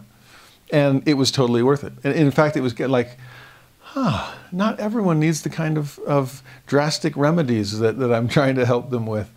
Yeah, she's just doing awesome. And so to come and lay even those things before a bishop in Zion, I think is a really beautiful thing. Now let's get back to the specifics here for Bishop Whitney and for Bishop Partridge. Verse 16 Now verily I say unto you, that as every elder in this part of the vineyard must give an account of his stewardship unto the bishop in this part of the vineyard. So if you're serving here, then it's the bishop here that you're reporting to. Then, verse 17, a certificate from the judge or bishop in this part of the vineyard can be given to you, so you can take it unto the bishop in Zion. That's what renders every man acceptable and answereth all things for an inheritance and to be received as a wise steward and as a faithful laborer. Verse 18, otherwise he shall not be accepted of the bishop of Zion. Now, what the Lord's trying to do here is to solve the problems that we've been seeing the last few weeks about people jumping the gun. People that don't want to act on the land in Kirtland as for years and would rather just head down to Zion, to Zion in Missouri since that's the, the ultimate gathering place. I'd rather be on the front end. In fact, I'd rather be on the receiving end of stewardships rather than the giving end of consecrations. And so those who are, are, are beelining it to the Zion place before they've become the Zion people, this is trying to solve that problem. And you can just picture Bishop Partridge going, Thank you, Lord, for clarifying this. Essentially, what it is, is you're here in Kirtland, you're somewhere in the Ohio area, then Bishop Whitney is your bishop. And as you consecrate to Him, as you live a Zion life and, and show that you have been developing this Zion attitude, that you're now ready for a Zion address, then guess what? Bishop Whitney in Ohio can fill out a certificate, a recommend, we would call it in our day so that then you are being given permission. Remember, Joseph was told before, Joseph will be able to discern who's ready to go. Well, the bishop can now be part of this process as well on, this, on the temporal side of things. Uh, they fill out this certificate, and it makes that man, that family, acceptable and answereth all the things, so that then they can take that certificate, that recommend, from their bishop in Ohio to their new bishop in Missouri and say, I'm, I've been called to come. I mean, in a way, that still happens today, where before a bishop gives a calling to a new person that's moved into his ward, the bishop calls that family's or that person's old bishop. Is there anything that I should know? This is the passing of the baton. We don't want anyone to fall through the cracks. And if there's things that a bishop has been working on with a, an individual or a family in the previous ward, well, it helps the new bishop to know, oh, then I can pick up where you left off and help as well. So, Saints in Ohio, before you you head down to Missouri at the at the prophet's call, make sure you get the certificate from the bishop. Verse 19, Now verily I say unto you, let every elder who shall give an account unto the bishop of the church in this part of the vineyard be recommended by the church or churches in which he labors, that he may render himself and his accounts approved in all things. You see, it'd be hard for, for Bishop Whitney to know everything that's going on, especially when right now there's only two bishops in the church. And when it talks about going to, to churches, there's branches kind of scattered all over the place. Yes, they're trying to gather, but that takes a while. And as missionaries are being sent on missions all over the place, you get these small pockets of saints wherever they happen to be. And it's these kind of these branches all over the place, even though they're not, they don't have their own bishop yet. I mean, we're getting organized, but we're not that organized yet. Especially when the, the gathering is such an important thing to these two main headquarters. Well, how's poor Bishop Whitney supposed to know if somebody's in an outlying branch somewhere else? Well, he can get word from the church or churches in which that elder had been laboring. It makes me think of areas in the mission field or callings that I've had or just opportunities I've had to be, I don't know, used in some, in some part of the Lord's vineyard and wondering, did I make a difference there? Again, it's not about me and did they remember me? but rather, have I left any kind of evidence that I labored as best as I could in that part of the vineyard? I want to be able to give an account that is approvable that I tried. That if I'm an, more than just an extra in somebody else's life, I tried to help them in some way. I tried to leave them better than I found them. That way they have a, a say in my recommendation so don't seek the spotlight on the one hand, but don't be invisible either. Make a contribution wherever you happen to be. In verse 20, again, let my servants who are appointed as stewards over the literary concerns of my church have claim for assistance upon the bishop or bishops in all things. Remember last week we started meeting the what would become known as the literary firm. Well, they have spiritual things to offer. It's kind of a white collar uh, job when at that time it was the blue collar jobs that got all the, the praise and attention. But they need to be uh, have stewardships and consecration and responsibility as well. And when they need help from the bishop, then offer it to them. In 21, why do they need it? That the revelations may be published and go forth unto the ends of the earth that they also may obtain funds which shall benefit the church in all things. That was what we learned last week. Those called to the literary firm were made stewards of the revelations that were given, and an account of their stewardship would be required of them. Just like an account of our stewardship of what we've done with God's word will someday be, be called on for, from us. Verse 22 that they also may render themselves approved in all things and be accounted as wise stewards. So whether your stewardship is blue collar or white collar, whether it's in ministering or administering, whether it's spiritual or temporal, whatever vineyard, part of the vineyard you happen to be in, we all want to be able to render ourselves approved in all things. Well done, thou good and faithful servant. 23 Now behold, this shall be an ensample, or an example, for all the extensive branches of my church. In whatsoever land they shall be established, And now I make an end of my sayings. Amen. So that concludes the second of the three revelations.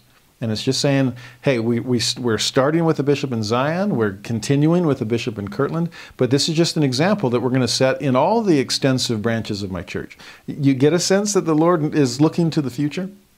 Other bishops, plural, he said earlier.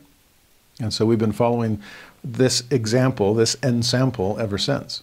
Now, amen to that one. And then this final little revelation, just three verses 24, 5, 6 a few words in addition to the laws of the kingdom respecting the members of the church. They that are appointed by the Holy Spirit to go up unto Zion, and they who are privileged to go up unto Zion. So remember, it's a privilege to be called there, to be appointed. It's not a right. So you don't jump the gun, you don't call yourself to go. You, you show yourself a wise steward, a consecrating saint. You get a recommendation from your congregation, your church, they know the kind of person you've been. You can show it to the bishop where you happen to be. He'll fill out a, a certificate, a recommend for you, then to be able to go and take to Bishop Partridge down in Zion, to be able to receive your inheritance there. It's all appointed by the Holy Spirit. It's the Spirit that discerns, and it's a privilege to be able to go. Verse 25 Then let them carry up unto the bishop a certificate from three elders of the church, or a certificate from the bishop and otherwise, 26, he who shall go up unto the land of Zion shall not be accounted as a wise steward. This is also an example. Amen. So this is the warning to those who are, are trying to jump the gun. This is when you show up and, and say, "Oh, I'm here," and they're like, "Well, oh, where's your where's your uh, wedding invitation?" And you're like, "Oh, yeah." The Lord doesn't want wedding crashers here, especially when it's the marriage of the king's son. Okay, that parable we have to have been invited, and we have to be, prove ourselves faithful and wise in our stewardships. I wonder too if we were to expand this. Is this good caution for those who are so focused on the destination at the expense of the journey? Remember Zion place versus Zion people, Zion location versus Zion lifestyle. My wife and I always joke when we're on car trips that it's my we, it's division of labor. Uh, I'm kind of the nerd in the in the companionship, and she's the free spirit that everybody loves. And so the that my job is to make sure we get there. My focus is destination. I'm checking time and, and how we got to keep the speed and you know. And my, my wife, on the other hand, is her job is to make sure people actually enjoy the journey. Without her, oh, we'd get there, but no one would want no one would want to sign up for the trip. Without me, Everyone would love the trip, but we'd never actually arrive at the destination. So my wife and I, we prove contraries. Uh, and, and hopefully the kids enjoy the trip and arrive at, at our ultimate destination. But I wonder sometimes those who, nope, it's all about there. I mean, the kind that are like me, unfortunately, on, on road trips. I just want to get to Zion. Well, don't short circuit the process of preparing to go. It's like those elders that were traveling too fast upon the waters and missing out on opportunities to bless lives on either riverbank. Same kind of thing.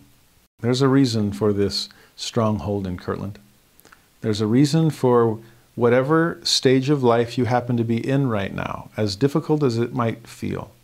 There's reasons where you're that you're called to serve in certain places or not called to serve in others.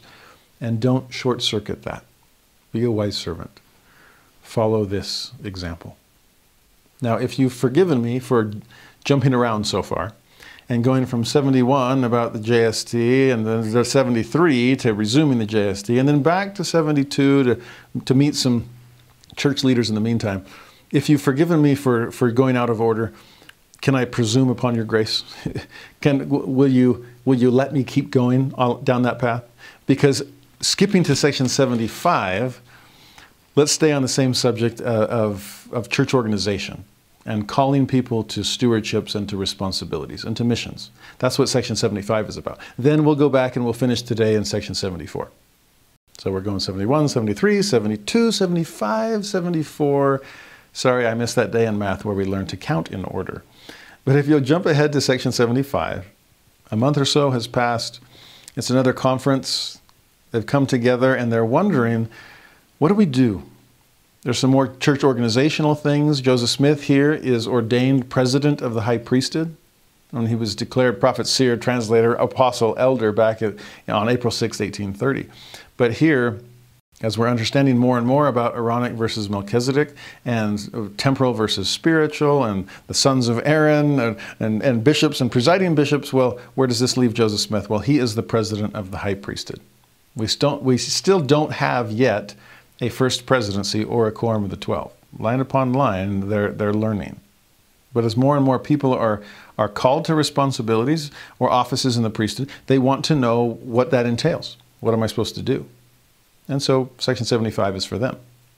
Verse 1 Verily, verily, I say unto you, I who speak even by the voice of my Spirit, even Alpha and Omega, your Lord and your God. Here's who I am. Well, here's who you are. Verse 2 Hearken, O ye who have given your names to go forth to proclaim my gospel and to prune my vineyard. So, this is for all of you who are ready to go out and share the good word. To prune the vineyard. Interesting verb there, to prune it. In Jacob 5, there are all kinds of good things that you have to do to help help your vineyard, your olive trees.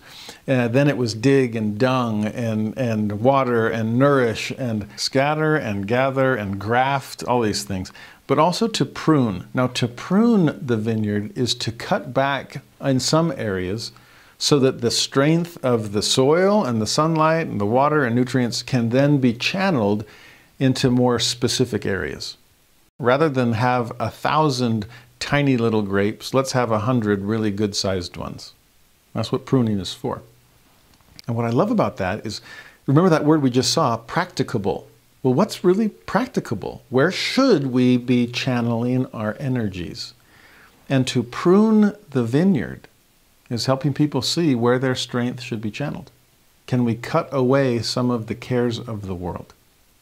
Can we wean ourselves off of Babylon so that our, our time and our efforts can be, can be pushed in the direction of Zion? I think there's a lot of pruning that we all need to go through. In verse 3, Behold, I say unto you that it is my will that you should go forth and not tarry, neither be idle, but labor with your might. There were idlers in Zion that he chastised a few revelations ago. So you've got the green light. Uh, don't make me honk from behind you. okay? Hit the gas. We're ready to move forward. And what do we do? Verse 4 we lift up our voices as with the sound of a trump. There's loud and clear for you. Proclaiming the truth according to the revelations and commandments which I have given you. You've got the word, now send it forth. Verse 5 And thus, if ye are faithful, ye shall be laden with many sheaves and crowned with honor and glory and immortality and eternal life.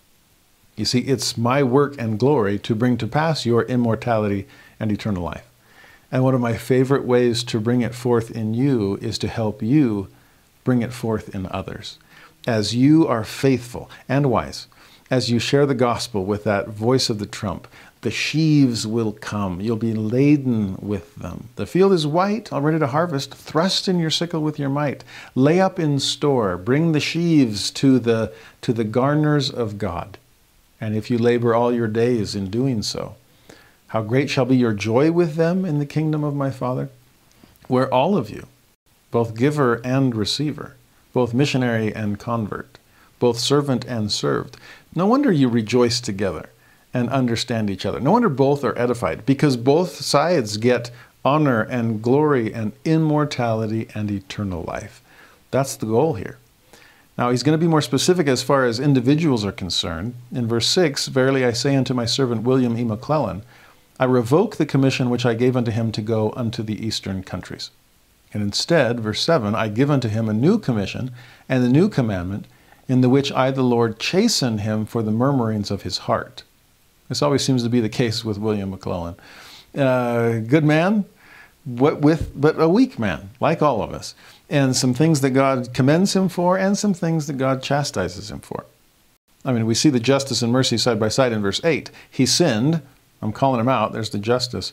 Nevertheless, I forgive him. There's the mercy. And say unto him again, Go ye into the south countries. In a previous revelation, the Lord already told us, I command and revoke and have to adjust on the fly and change assignments. Why? Because of agency and its misuse. And William McLellin had, had made some mistakes. He had murmured in his heart, and he needed to be chastened for that. In fact, remember, He's a widower by now. And, and one of the things that kept him from, a, from accepting the mission call that he was originally given was he had his eye on a sister uh, and was hoping to, to, to get a job and earn some money so he could be able to afford to marry her rather than go off and serve a mission and, and preach the gospel. Makes you a little worried about the caution he'd been given back in 66 about don't commit adultery. Uh, that's a, a temptation you've been troubled with. I mean, where are your eyes focused? To go courting for a sister or to go converting for, for Latter day Saints? Well, we'll end the we'll, we'll take back this mission call and but you've and, and ch- chasten you but you've sinned you've repented you're forgiven and i'll send you somewhere else on a bigger picture issue it is important that each of us understand that those those additional opportunities can await any of us i've talked with people that have felt like i failed god because i was called to do something and then i i rejected it. Or I knew I should have accepted this calling or gone on a mission or whatever it was and I and I didn't do it. And they feel like they're forever trapped by their missed opportunities and they live the rest of their lives with regret. Or even worse they just throw in the towel and bag the whole thing. Not knowing that in, despite our sins God can forgive us and say unto us again go ye into the south countries now yes I originally said go east and that, that opportunity has come and gone. But that doesn't mean that all opportunities are gone for you. I tried to teach this last year in the Book of Mormon when we talked about Fourth Nephi and all this destruction that took place that leveled all kinds of cities. Some were burned, some the inhabitants were blown away in the whirlwind. Others fell into the sea or were crushed by a mountain or swallowed up in the earth. Now, there's two different types of destructions then. Some cities destroyed could be rebuilt. Well, it just burned down, just rebuild it. Now, the city that was that fell into the sea, yeah, that one we're not going to be able to rebuild. The one that was swallowed up in the earth, well, it's it's gone for good. But does that mean that it's that civilization for the Nephites is over? No. They just built a city somewhere else. I love that detail. Where a destroyed city can be rebuilt in the same location, go for it. But when it can't be, for whatever reason, just move forward and build elsewhere. If you missed an opportunity and you can't go east anymore, you can't serve that mission or, or in that calling, then repent, receive forgiveness, and move forward. This time it's south, great, I'll go south. You can still make a masterpiece of your life, which is exactly what the Lord's trying to do. Now he's going to keep calling more missionaries and sending them forth with, with duties explained. Verse 9, let my servant Luke Johnson go with him. That's who's William McLellin's new companion is going to be. And proclaim the things which I have commanded them. So open your mouth, it shall be filled. You'll know what to teach. It's the things I've taught you. Verse 10, calling on the name of the Lord for the Comforter, which shall teach them all things that are expedient for them. Such important advice for anyone called to serve the Lord. Pray to God for the companionship of the Holy Ghost. If the Comforter is with you, then you'll know what to do and where to go and who to help and how to help them. In verse 11, praying always that they faint not. Inasmuch as they do this, there's faithful and wise, I will be with them even unto the end. You see, it's not just a duo that I'm after in these mission companionships, it's always a trio. If you'll have me, if you'll pray for the Comforter, if you'll pray and not faint, if you'll be faithful and wise, I'll join you. Verse 12 Behold, this is the will of the Lord your God concerning you.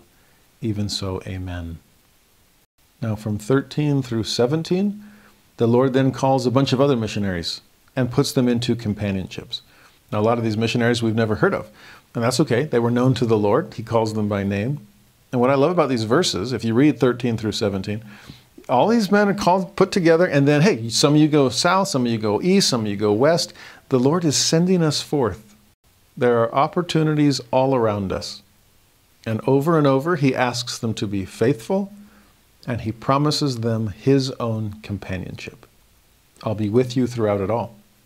One specific thing that's also given them is verse 16 He who is faithful, that kept coming up, shall overcome all things and shall be lifted up at the last day.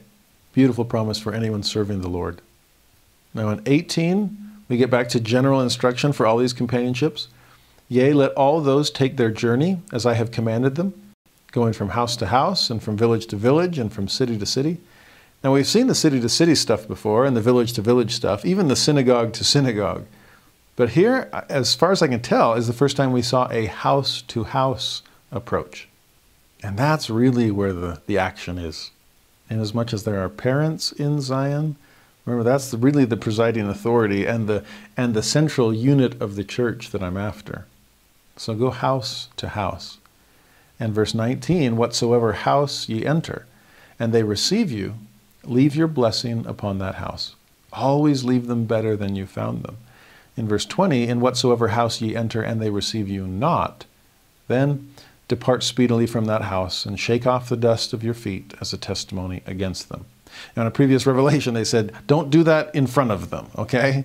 Do that in secret lest you offend them. But in some ways, it's a matter of, okay, I did the best that I could. But I will say, it better have been the best that we could.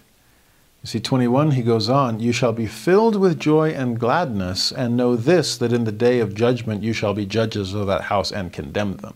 Wait, what? Yeah, 22, It shall be more tolerable for the heathen in the day of judgment than for that house. Therefore, gird up your loins and be faithful, and ye shall overcome all things and be lifted up at the last day. Even so, amen. It's like, ooh, that, that's, that seems a little harsh there in 20 and 20, or 21 and 22. Now, perhaps this is, I mean, he talked about preaching to the congregations of the wicked. There's been all kinds of opposition and persecution taking place, and that will yet increase. So maybe there needed to be this kind of language for that immediate set of missionaries. You're going to face all kinds of rejection, and they did. But gird up your loins, be faithful. You'll overcome all things, including the opposition that they're throwing your way. You'll be lifted up at the last day, even if they're trying constantly to drag you down in this one. But I do want to, to be a little careful here. And part of that, this is a feeling of guilt on my part. Because in my younger, more zealous, and less loving days, I was a type of missionary uh, before my mission, particularly in high school, that could have used uh, some reins. Uh, that could have been said, yes, yeah, speak the truth. Oh, I know you do that. But can you do it in love? Or the counsel that, uh, that Alma gives to his son Shiblon bridle all your passions so that you can be filled with love. Oh, you're passionate about the gospel. You want everyone to join you. You want to, you know that it's true, but you're not very loving. You're kind of kind of bowl them over, uh, and and that's not very healthy for, for them or for you. So the danger here is, is coupling too quickly the beginning of 21. When he's talking about those who have rejected you, hey, but you can be filled with joy and gladness because you get to judge them and condemn them. And it's like, what? So don't be sad that they rejected you. Be glad that someday you get to reject them. Ha ha. Uh, and, and unfortunately, I get a sense sometimes from young, overly zealous, and under loving missionaries that it's like, oh, they slammed the door in my face? Well, fine. Someday you'll know what it feels like when you're knocking on heaven's door, and I get to be there to slam it in your face. Now, that's a horrible attitude to take out into the mission field where you're trying to love people into an understanding of the God of love himself. So please make sure that you keep the punctuation marks in mind when he says in verse 21, You shall be filled with joy and gladness, semicolon. Can we pause the thought for a moment? We're not going to end the sentence. We're still talking about missionary work, but hey, no matter how much people reject you, understand that you can still be filled with joy and gladness because you have given them an opportunity to decide for themselves. It's your actions, not their reactions, after all, that I'll judge you about. But speaking of judgment, and let's shift gears a little bit, keep the joy and gladness part on what you've done. The other side, know that in the day of judgment, you'll be among the judges of that house. My perspective on that phrase has completely changed. As I was forced to ponder as a missionary, did I really give them the best possible opportunity? I think sometimes we too cavalierly think, well, everyone gets an opportunity to hear the gospel in this life or the next life. And man, I knocked on a lot of doors in Puerto Rico. And so all of those people had their opportunity. And when they slammed the door or they said, no, I'm busy, whatever, well, that's, that was their chance and that's it. I'm like, seriously? The more I think about it, it's like, I wonder if I gave anybody a real, full, legitimate opportunity to accept the gospel. I used to have, there was one elder, Elder Mortensen. He and I were never companions, but we'd go on these trade offs together that were just life changing for me. I loved, I loved those days. And I still remember the, the one conversation that we had about what constitutes a real opportunity to accept the gospel. To the point that it would be no different if they got another chance in the spirit world. For them to say, oh no, I understand it now just as well as I did when Elder Halverson and Elder Mortensen knocked on my door. no. I wonder how many of them, when they get to the other side, and the celestial missionaries, the spirit world missionaries come and teach them, I wonder how many Puerto Ricans there will be that go, wait, wait, was this what Elder Halverson? I mean, this is ringing vague bells. Is this what Elder Halverson was trying to say to me? Man, his Spanish stunk. I really wish I would have understood that. Or maybe it was I wish he'd had the Spirit with him more powerfully that day. That there hadn't been friction with his companion, or homesickness, or, or sense of inadequacy, or whatever it would have been that had interfered with it. But I, I now, I, I mean, as, a, as an overly zealous missionary, I would have thought, oh yeah, when I, get, when I pass the, when I'm going to the celestial kingdom and I pass all these people on the line towards the terrestrial, these old Puerto Ricans that rejected me, I go, hey, see how it feels? No, it won't be me judging them. Now I fear that it will be they judging me. And looking at me with regret on their part, saying, Do you have any idea how, how much the gospel could have changed me? I wish you would have had the Spirit with you, or tried harder to speak my language, or to, to convey truth in a way that would have been understandable to me. I wish you would have come back a second try. I would have. I wish you would have kept tracting down the street. I didn't even know. I didn't even know what I was missing or saying no to. I thought you guys were the, from the FBI or something. I mean, I don't know. Whatever the reason, it's worth for it's worth it for each of us to really ponder how many full opportunities have I really given someone. Remember, it's not the activity; it's the outcome. It's not parents teaching or missionaries tracting it's children understanding. It's investigators getting a real chance to decide on truth presented in its purity. I don't plan on passing judgment on any Puerto Rican. I do worry that some Puerto Ricans may end up passing judgment on me. And that's not just about my full time mission, it's about all the, the several missions I've been performing ever since. I hope I am giving people real opportunities because the judgment will go both ways. Now, pick up in verse 23. Again, thus saith the Lord unto you, O ye elders of my church, who have given your names that you might know his will concerning you. It's like, anybody want to know something from God? Yep, put my name down on that list. You've given your name, you're, you're asking for this. Verse 24 Behold, I say unto you that it is the duty of the church to assist in supporting the families of those, and also to support the families of those who are called and must needs be sent unto the world to proclaim the gospel unto the world. Is there more that we can be doing to support the missionaries serving among us? Yes, inviting the elders or sisters over for dinner is great. Yes, contributing to the, the local missionary fund, that helps members of your own ward that want to go out and serve. Some would be missionaries have all the, the money and all the time, but none of the interest. There are others in the world that have all the interest and desire, but don't have the money, and we can contribute. But also keep an eye on the families of those missionaries that are out serving. Is there anything we can do to support them? That's the idea of verse 24. That was especially true back in those days when it was usually the husband and father of the family that was being sent off somewhere. Well, can the church pick up the slack and help take the place of that husband or father? As far as temporal needs are concerned. In 25, wherefore I, the Lord, give unto you this commandment, that ye obtain places for your families, inasmuch as your brethren are willing to open their hearts. I can't imagine being a missionary in those days and thinking, okay, I'm going to go, but how on earth am I going to help my wife and children while I'm away? And so here's the counsel before you go. I mean, 24 is on the giving end. Members should be proactive and see who's need who's in need. But also on the asking side of things, you missionaries that are going forth, do your best to find to, to set things up for your family's sake in advance. That can, can you help watch out for my kids while I'm gone?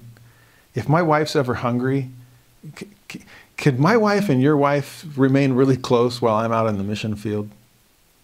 Will you just watch over the people that matter most to me as I'm out trying to watch out for people who matter a lot to God?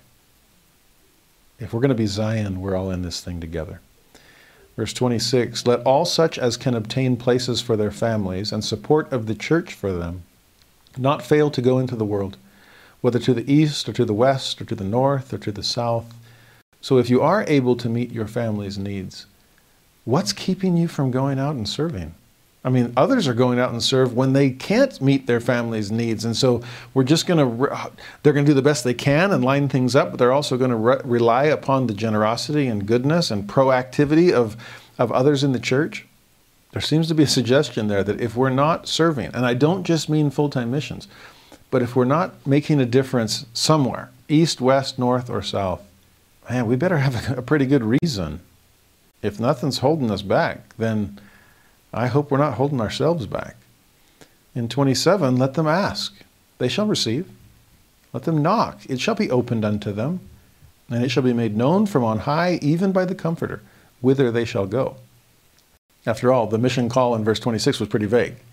You are hereby assigned to labor in the north, south, east, west mission. Uh, can you be a little more specific? Well, yeah, the Holy Ghost will let you know. So pray for that companionship. In 28, again, verily I say unto you that every man who is obliged to provide for his own family, let him provide.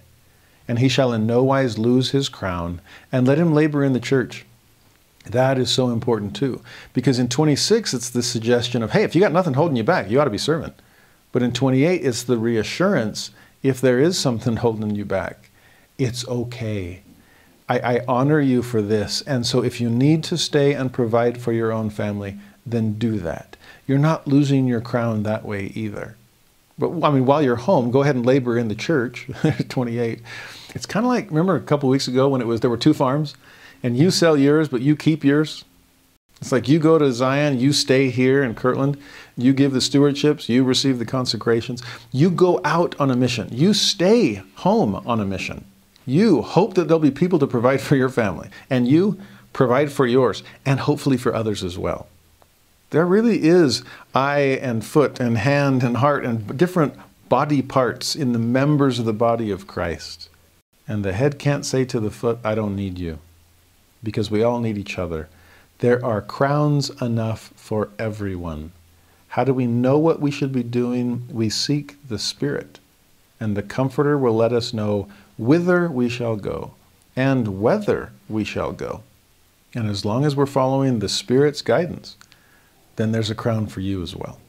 Whichever side of those divides you're on, verse 29, let every man be diligent in all things. And the idler shall not have place in the church, except he repent and mend his ways. There's still that mercy always waiting in the wings, but there's justice leading the way. Whether you come or go, be diligent. Whether you give or you receive, don't be idle.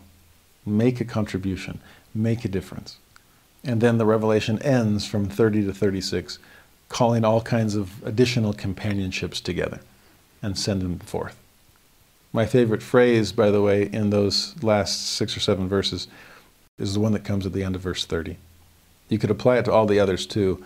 But speaking of this specific companionship, Simeon Carter and Emer Harris, let them be united in the ministry.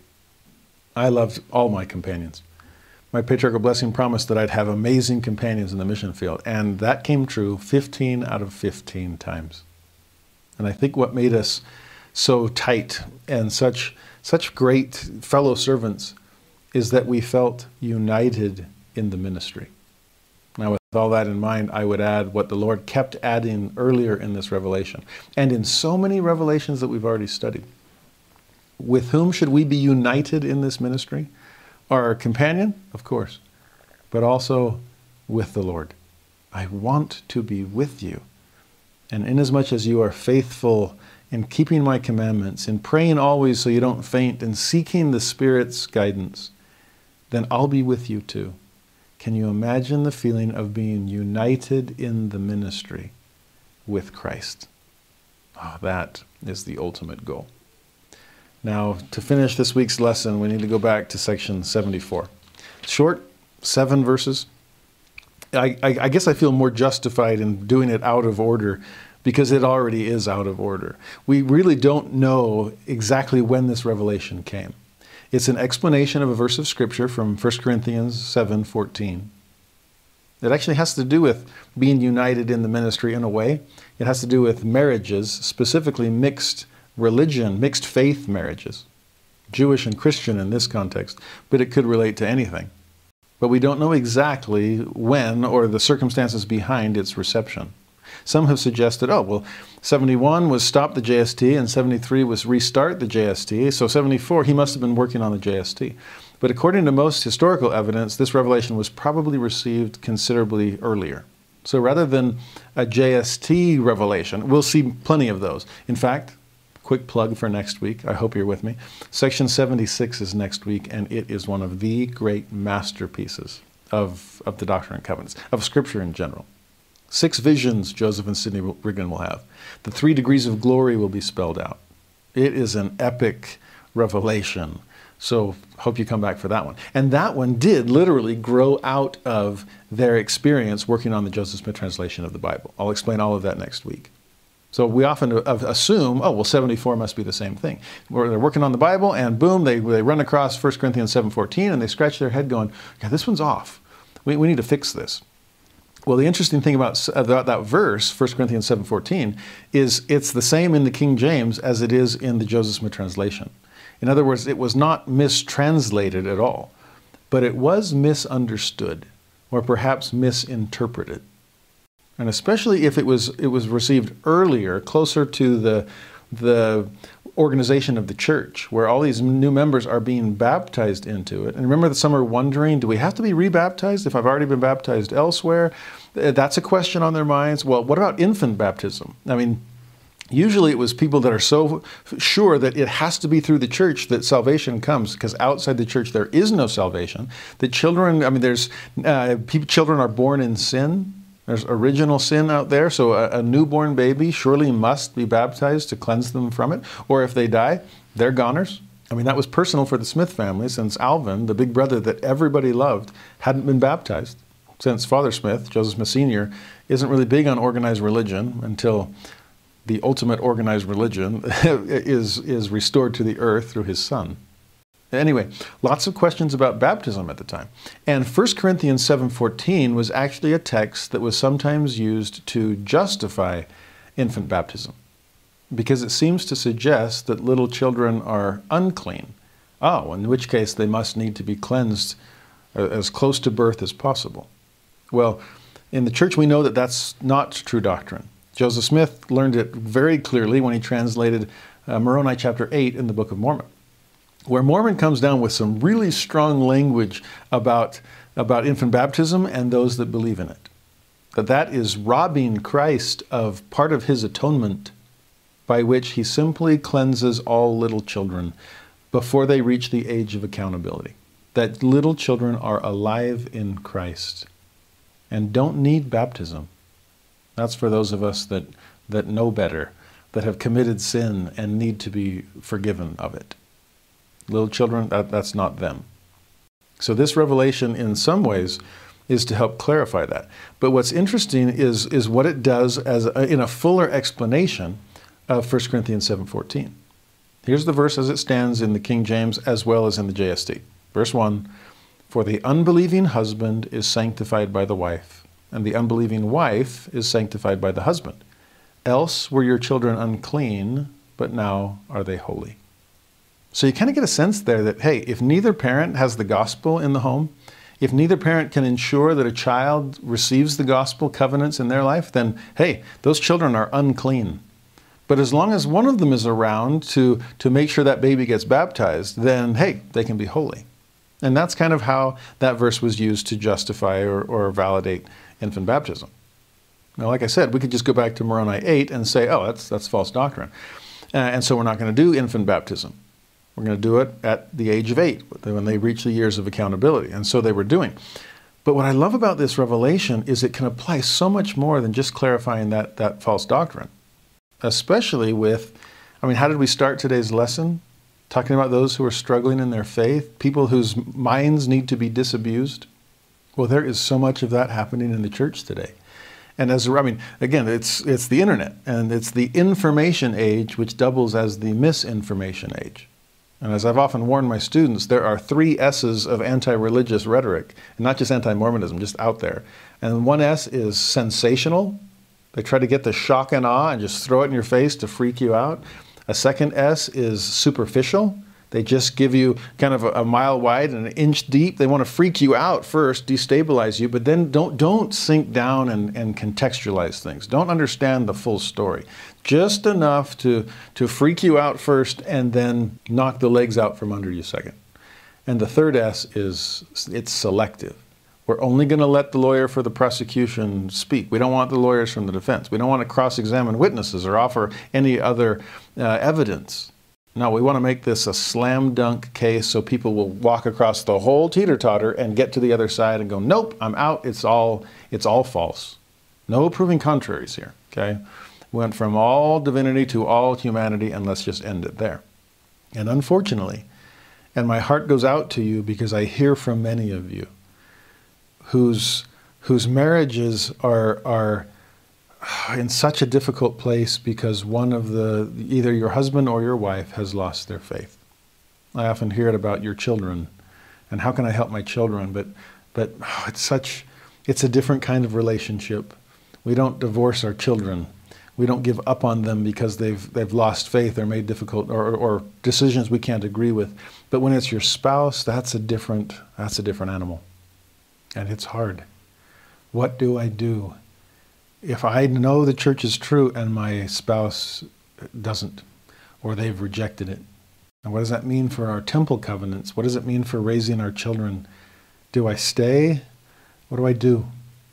And this verse and the explanation of it here in section 74 is such beautiful counsel that you'll need, if you're in that situation, you'll need to take with not a grain of salt, but rather a huge helping of the Holy Ghost as the Spirit helps you decide how to navigate the situation that you find yourself in.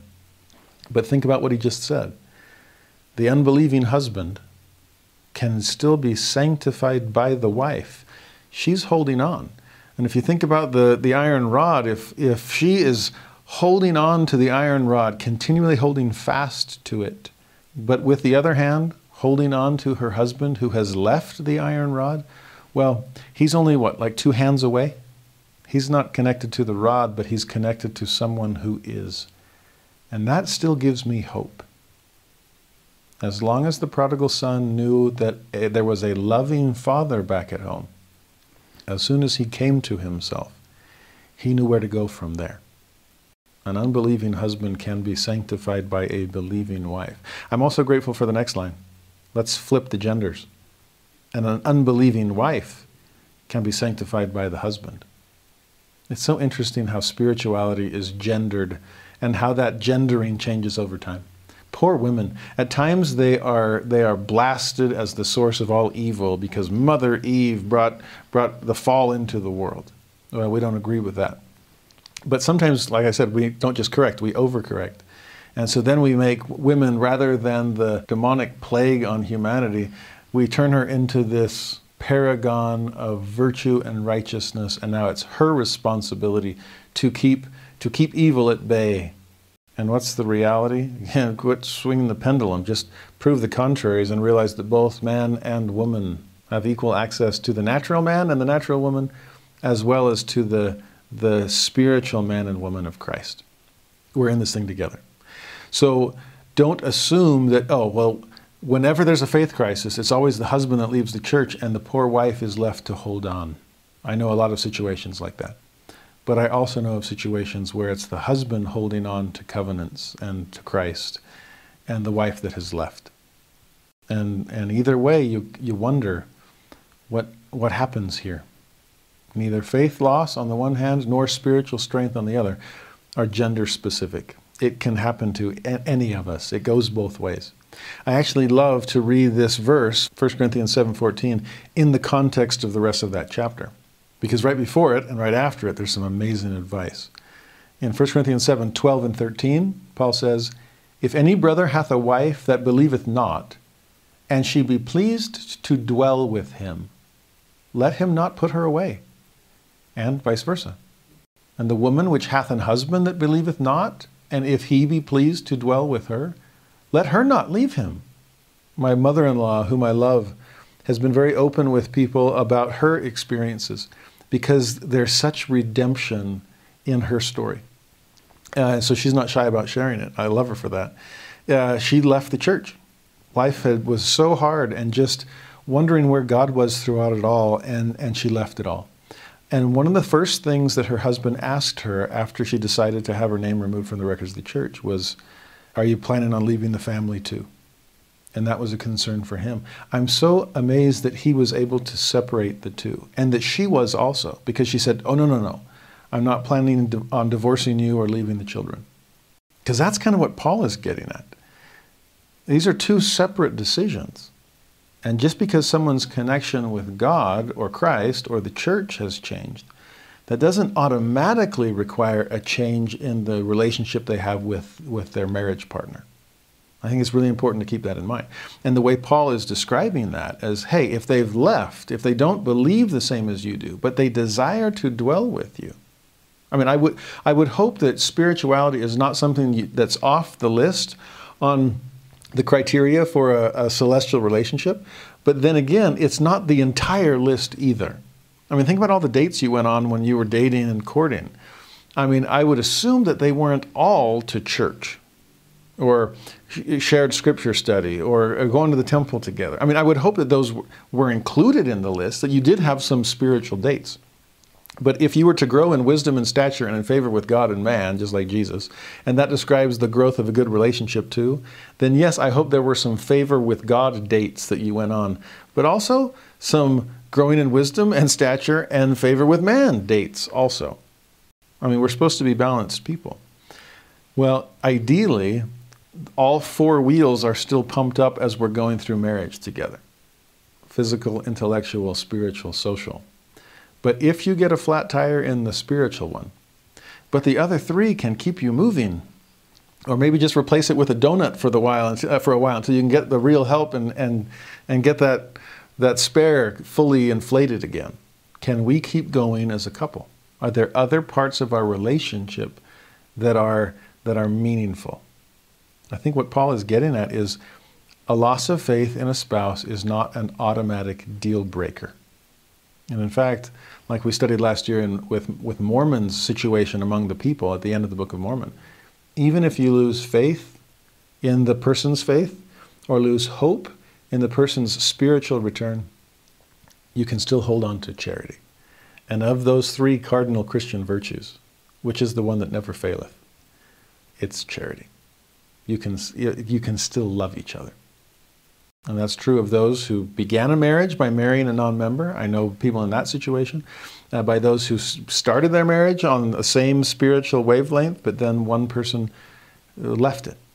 There can still be beautiful relationships there. Now, those are the verses that precede the verse in question. And then the two verses that follow it, keep listening to Paul. But if the unbelieving depart, let him depart. A brother or a sister is not under bondage in such cases, but God hath called us to peace. For what knowest thou, O wife, whether thou shalt save thy husband? Or how knowest thou, O man, whether thou shalt save thy wife? So Paul in those verses are, is offering us both possibilities.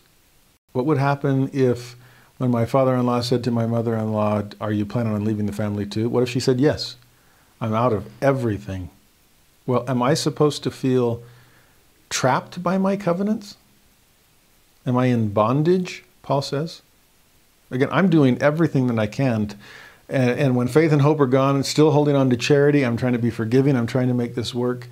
But there are times where, and I'm, I'm the last person to give any marriage advice on, on staying or going in a difficult relationship. That is totally, and bishops aren't supposed to say one way or the other either. It's, this is a decision that is intensely personal and must be made by the persons involved. And hopefully, the companionship of Christ. He wants to be united in this ministry too. Often it's a matter of the person that's left. If they feel so trapped by your covenants that they're deciding to leave, well, you don't have to beat yourself up for the rest of your life over broken covenants that you never intended to break. But like I said, in those situations that I've known, it's typically the decision on the part of the departure that, that, that they're the one that, that makes the decision. It's usually not the person that's holding on to their covenants with Christ that wants to break the covenant they had originally made with, with the spouse. There's a little bit of illogic there. You know, so if there's other things that are going on, then yes, the person can be justified uh, in deciding that, but that's personal and that's going to be between them and the Lord. But in this situation, I love what Paul says. He gives us that hint hey, you're not in bondage. I, I, get it. That's a possibility and that might have to happen. But he pulls us back to this idea of we're called to peace. And why did God call us to peace? Because you don't know the end of the story yet. You don't know if you're holding on to your vertical covenant will actually someday help call your spouse back to their horizontal one, to you, and their vertical one to God. You're called to peace. So rather than than shake off the, the person on the other hand or use that hand to, to clench a fist and punch them as they fall into the river of filthy water. No, just if they're willing to hold on to your hand, hold on to theirs. Now, don't give up your other hand on the, the iron rod. You definitely need to keep an iron grip on that iron rod. But if they're willing to hold your other hand, you're called to peace because you know what? As long as they stay connected through you to the iron rod, when they have their experience with God, they'll have an easier time rejoining the iron rod themselves. In my in law's case, as years passed and my mother in law hit rock bottom, which, as I've told you before, is such a beautiful place to be since you're back in contact with the rock that's beneath you. She started over. And when her youngest missionary son returned from his mission, she was ready to be rebaptized. The believing husband, and in this case, a whole bunch of believing kids and children in law and grandkids that love her because she's so worthy of that love. She was sanctified by that. And now she's playing the reverse role as this believing mother in law is still holding out faith and hope and charity to other loved ones in her life that can still be sanctified by, by her faith and testimony, even if they've lost their grip on faith and testimony themselves. God plays the long game. Let's be patient, especially patient with each other. In fact, even if you go back to the end of that, the verse in question, you can see at the end of verse 1 in section 74, else were your children unclean, but now are they holy. It's really interesting when you start wondering well, what, what becomes of the kids? If, if my spouse has lost their faith, and, and even if we don't get divorced or have a temple annulment or anything, there's, they're still not living the gospel. They're not, they don't care. They don't want it. They don't believe in any of it anymore. What does that mean for our children? Are they still sealed? I mean, are, are we still sealed? Are they still sealed to us? Now, I don't know all the details. I believe in God and His omniscience and His omnipotence and His love. If I got those four things down, then I'm okay with all the things I don't have down. God's up there. He knows the answer to your, your difficult and, and complicated what if. He has the, the power to implement the plan that he knows is the best one. And because he's love, it'll be the best possible outcome for all concerned. Those four exclamation points help me through all of my question marks. But what I love about the end of verse 1 it's like if you if you drop that and this and your children are unclean, but hey, now they're holy as long as one of them's holding on. It's kind of like if you had to decide one or the other, which side are you going to err on? And the Lord errs on the side of, well, let's call them holy. I'm not, not going to automatically just, oh, they're unclean. It's, it's as if God is deciding to honor the, the righteousness and faith and hope of the believing parent. And just go, you know, 50 50, tie goes to the faithful. How, how about that? I'm going to focus on the positive, the believing parent that makes their children holy, as opposed to the negative, the unbelieving parent that you worry is making your children unholy. To all of you children out there of mixed faith parents, God honors you for your strengths. He doesn't condemn you for your situation. My mom grew up in that situation with a mom who was faithful and a dad who came home from World War II and was no longer, and didn't just leave the church but left the family too. His story ended up turning around decades later, and he returned to the faith, though by then, as far as marriage was concerned, he couldn't return to the family. As a grandson, I thought he was a wonderful grandfather, and I know he wanted to, to make up for lost time and be the grandfather he didn't get to be as a father. He was a wonderful great grandfather by the time he passed away. But my mom grew up holy, not unclean. And God blessed her and her siblings for their strength rather than condemning them for their situation. Now, starting in verse 2, the Lord is going to help Joseph and the other saints understand this concept a little bit better. I mean, like I said, the Joseph Smith translation doesn't change this verse from the King James original at all. It was properly translated, it just wasn't properly understood or interpreted. So here's a better interpretation. Verse 2. Now, in the days of the apostles, the law of circumcision was had among all the Jews who believed not the gospel of Jesus Christ. I mean, that was the sign of the covenant made with Abraham.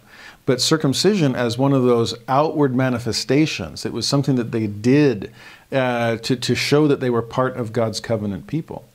It was a make it or break it kind of a thing. And you read the book of Acts, and it's huge in terms of, well, converts joining the church that are Gentiles. Do they have to pass through Judaism on the way to Christianity? Do they have to be circumcised? How does this work? you know Peter's vision for Cornelius, all of this. The shift was was huge going from from Judaism to Christianity. And and the law of circumcision was kind of at the crux. In verse 3, it came to pass that there arose a great contention among the people concerning the law of circumcision. For the unbelieving husband was desirous that his children should be circumcised. I mean, after all, he remained Jewish, and become subject to the law of Moses, which law was fulfilled. So here you have dad saying our, our sons have to be circumcised, they're Jewish. And mom saying, no, they ha- don't have to be circumcised, they're Christian. And circumcision was like you've either done it or you haven't, okay? It's not like, well, let's compromise on this. Uh uh-uh. uh there, there's no compromise. Are we doing it dad's way or are we doing it mom's way? And that's where things get so hard. There are ways to kind of overlap or kind of a Venn diagram here of what are, these are the things I don't want my kids involved in, these are the things I absolutely do, and in the middle, where are we going to be able to, to make some compromises? But circumcision was a you've done it or you haven't. And in places where there can be no compromise, sadly, that's typically the places where there can be a lot of contention. And that's the phrase that strikes me most powerfully there in verse 3. There arose a great contention. Now, on the level of scripture study, it's really helpful to see here's a verse, well, what's the context in which it was given? Well, that's why I went back to 1 Corinthians 7 and read the verses before it and the verses after. It's why it's nice to, to understand a little bit of New Testament history and what's going on with Jewish and Gentiles and converts to the church and the shift in the book of Acts and so on. When it comes to scripture study, if this is a difficult verse or a complicated passage, try to get the bigger picture. Understand the context. But this is far more important than just a lesson on scripture study. How about a lesson on interpersonal relationships when it comes to mixed faith? I would still pull out that same phrase and beware of great contention. Now, I know that what I'm trying to say here is so much easier said than done. But our, our goal must always be to avoid contention, even in places where compromise is so difficult to achieve. There's a proving of contraries that's going to need to take place here. And I've, I think I've shared this before. I had a, a set of students, a class once, that asked, What do you do? Which side should you err on? We were talking about a particular set of contraries, and they said, Which side should we err on? And the bell was about to ring, and I knew class was over. And I didn't have time to explain it, so I just said, Just don't err and then we had to leave. And I remember feeling like such an idiot on the drive home, going, "Just don't err." I just did. What do you mean, don't mess? Contraries are so hard to prove. Remember, it's the miniature golf hole that looks like a volcano, right? Get it up and over and down. Ah, this one's hard to sink. And so I came back the, the next class and said, I'm sorry that I erred in my, in my recommendation for you not to ever err. And I've thought about it. Which side is better to err on? And I think this is the answer. Err on whichever side gives you another chance to err a little bit less the next time. So, justice and mercy, usually that's an err on the side of mercy. So you can take a baby step back towards justice the next time. On law and love, or truth and tolerance, often it seems best to err on the side of love or tolerance, hoping that they'll hold on so that you can give some gentle course corrections back in the direction of law or truth. These, these are brutally hard things, but we must do our best to avoid contention. Even if we can't control their contentiousness, hopefully we can control our own. In verse 4, we're back to the context of this verse. It came to pass that the children, being brought up in subjection to the law of Moses, gave heed to the traditions of their fathers and believed not the gospel of Christ, wherein they became unholy. Now, as far as counsel to mixed couples, this might be some important differentiation also, because the Lord compares traditions of the fathers to the gospel of Christ. And I wonder sometimes when somebody leaves the church, what specifically are they leaving? Perhaps they are leaving the whole thing. Perhaps, but perhaps what's driven them away isn't actually the gospel of Christ at all. It's rather traditions of the fathers. And to those, you can often say, good riddance. It's like somebody's going to leave the church. What, is there any part of it you still want to hold on to? Any doctrines or principles or practices that you did find value in? Because maybe the parts of the church they're leaving were just tradition anyway. And man, when you have when you're almost forced to carve down, to, to, to cut down to bone almost. What is the gospel of Christ? And can we agree on that at least? Even if you don't want to give Christ the credit. Love and forgiveness and mercy and kindness and self sacrifice and those kinds of things. Can we still build a life and a relationship and a family around those things? Because those will invite the Spirit and that will help soften hearts. We've got to we've got to understand the difference between tradition and gospel.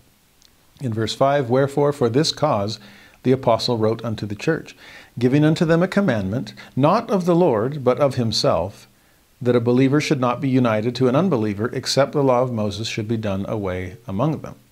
Now we're starting to learn a little bit more about the context of what Paul is teaching there in 1 Corinthians 7. He goes beyond what we already read there when he says what, what Paul's counsel was, and counsel, it was a commandment not of the Lord, but of himself. And Paul admitted that in that chapter. He says, To the rest speak I, not the Lord.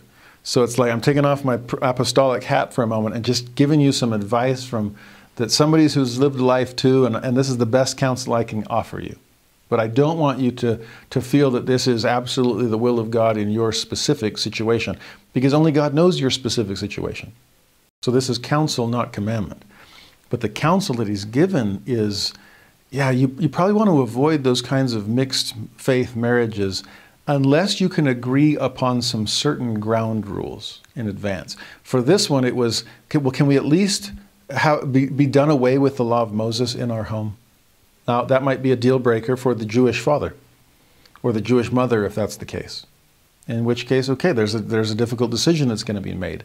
But if I, I like the principle here of if you're going to enter a mixed faith marriage, or if one person departs from the faith and you want to maintain what has now become a mixed faith marriage, it's healthy and helpful to, to put some ground rules down. We saw earlier decide are we going to stick together? Are we going to make the most out of this situation and, and see things in, in the most positive possible light? Are we going to do our very best to avoid contention over these issues? Are we going to try to differentiate between traditions and, and gospel truths?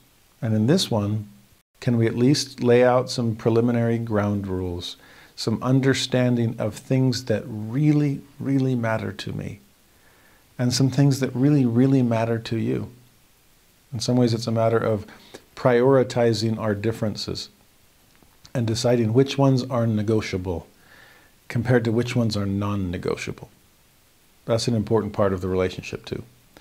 Then in verse 6, that their children might remain without circumcision, and that the tradition might be done away, which saith that little children are unholy, for it was had among the Jews.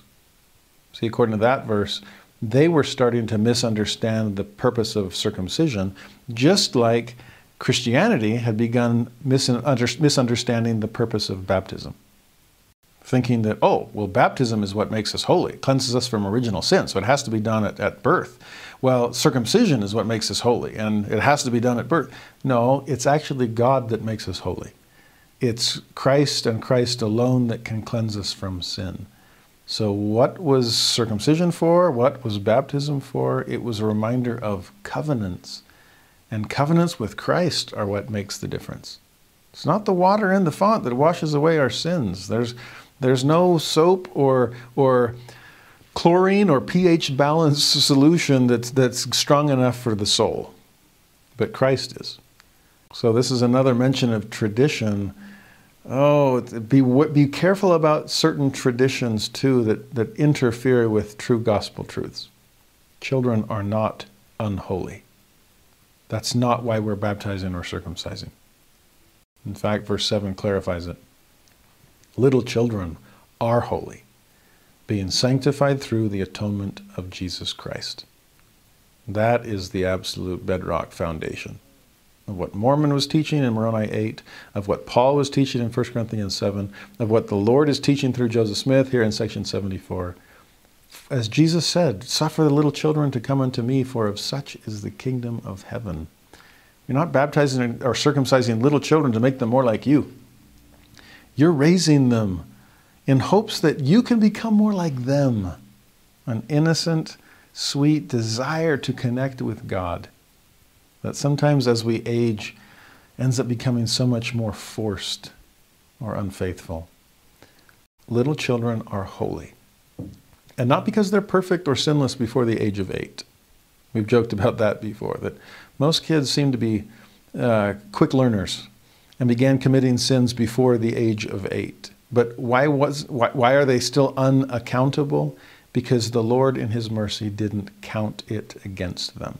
They are holy through the atonement of Jesus Christ. It's thanks to Him, not thanks to their inherent nature. There's a difference there. Now, we could end right there on a beautiful thought about the Lord's love for little children. But that's not how the revelation ends. And I just want to end this week's lesson on the way the Lord ended the revelation because I love it. At the very end, after explaining this for the last seven verses, he just kind of throws this at the end. And this is what the scriptures mean. And I love that because nobody can say that but God or his prophets. I mean, honestly, I do so much interfaith work and I've wrestled with anti Mormons over things and, and learned that Bible bashing does no good to anyone because what does it boil down to? What do the scriptures mean? It's just biblical interpretation, and people have different lenses to view it through and different ways that they interpret texts almost every time somebody wants to bash me into submission from an anti Mormon perspective, if they're pulling out Bible verse and say, well, the Bible says this, instead of getting all defensive about it and finding another verse that bashes them back, I'll usually just very calmly smile and go, ah, oh, that's a great verse. And based on your theology, which I think I'm pretty familiar with, I can see why you interpret it in that direction. It's cool. Our theology leads us to interpret it in this direction. So I guess we'll just have to agree to disagree because we interpret that verse differently. And that frustrates them. And they're like, no, but this verse says, and I'm like, that's another great verse, which you interpret to mean this, and we interpret to mean that. To me, it's ironic that, that, that a, lot, a lot of well-meaning people that are trying to drag us away from the restored gospel, they just they beat us over the head with the Bible. And to me, the irony of that is we believe in the Bible.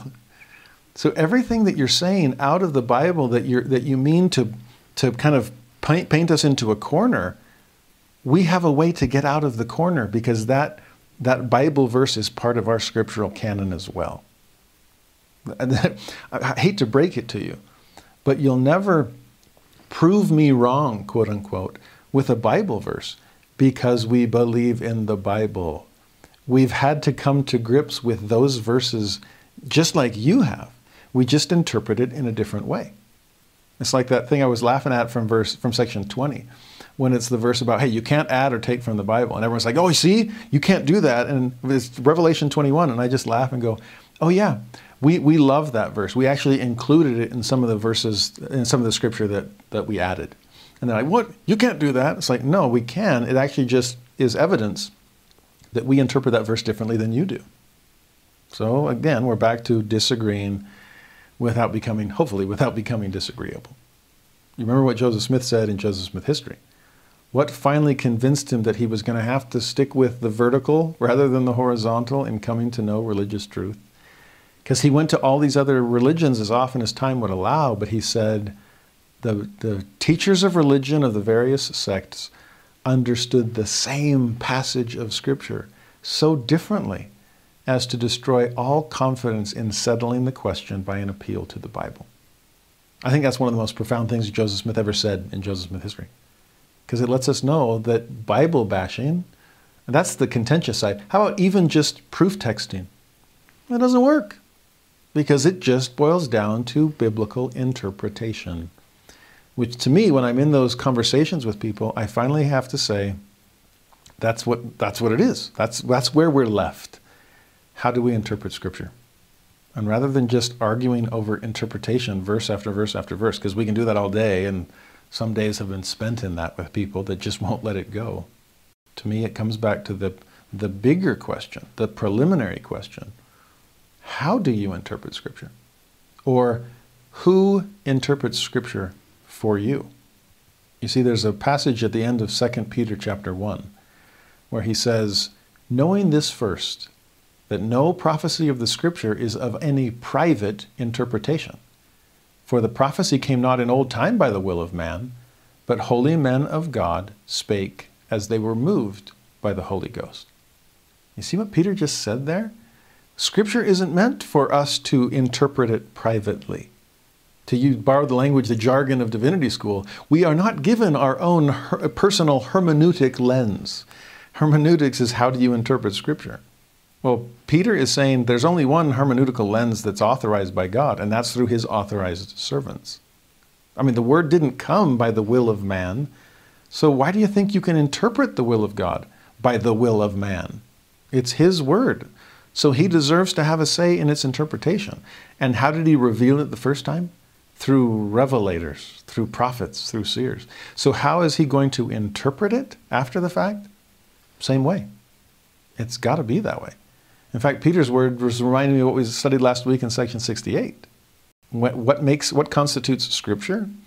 When someone is moved upon by the Holy Ghost. Then it's the word and the will and the voice and the and the mind and the power of God. But when it comes to interpretation, it has to be interpreted by that same spirit, which is best voiced by authorized prophets and apostles of God. In fact, this hit me most clearly in an interfaith conversation I was having with people, as a bunch of wonderful evangelical friends were saying, No, no, but the Bible says. I'm like, No, no, no, but the Bible says. And I share that verse at the end of 2 Peter 1. But then this other thought came to my mind, and I said to them, Do you remember Nebuchadnezzar's dream in Daniel chapter 2? I said, Oh, of course, it's in the Bible. I know. Nobody knows the Bible better than you guys. But think about it. What, what did he what test was he putting out for the for the wise men and for Daniel? Remember the situation? And we were talking about this passage uh, uh, it's amazing to me in, in, light of this of this kind of dilemma. How do we interpret Scripture? Because Nebuchadnezzar gathers the people, his astrologers and wise men, and so on. He says, "Okay, I had a dream, and I need I need an interpretation. I just can't figure it out." And obviously, the first question they asked was, "Okay, what was the dream? You tell me the dream, and of course, we'll we'll interpret it for you." And this is where Nebuchadnezzar says, "No, no, no, no. Uh, I I don't remember it." Now, most people believe that that was just a, a, play or a ploy on Nebuchadnezzar's part to really test these quote unquote wise men. Because if he really didn't remember it at all, then they could have you know, agreed behind closed doors and come up with any dream they wanted. And He can't say, no, that wasn't it, because he doesn't remember what it is. So that, that wouldn't really do anything. But if he does remember the dream, but he tells them, oh, no, no, can't, huh, slipped my mind.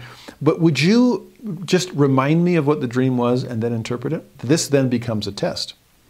And what's it a test of? Really, it's a test of their power to interpret.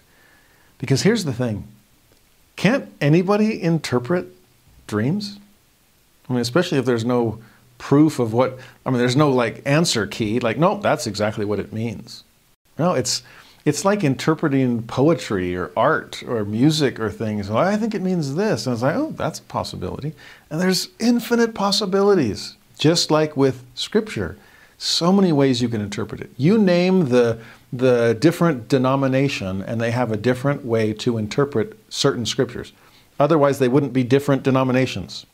This is actually what Catholicism brands the scandal of Protestantism that it's almost like Martin Luther, you were naive to think that you didn't need a, a, a magisterium, as the Catholics call it, a, a, central authority to interpret Scripture. You thought that the Scripture, that the Bible was a self interpreting text. Well, the, the multiplicity of Protestant denominations lets you know that that was, that that was naive because people do not interpret the Scripture the same way.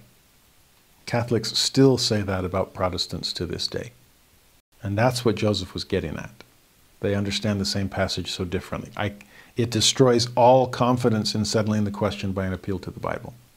I mean, Abraham Lincoln understood that, and, and it's carved in stone on the side of the Lincoln Memorial in Washington, D.C.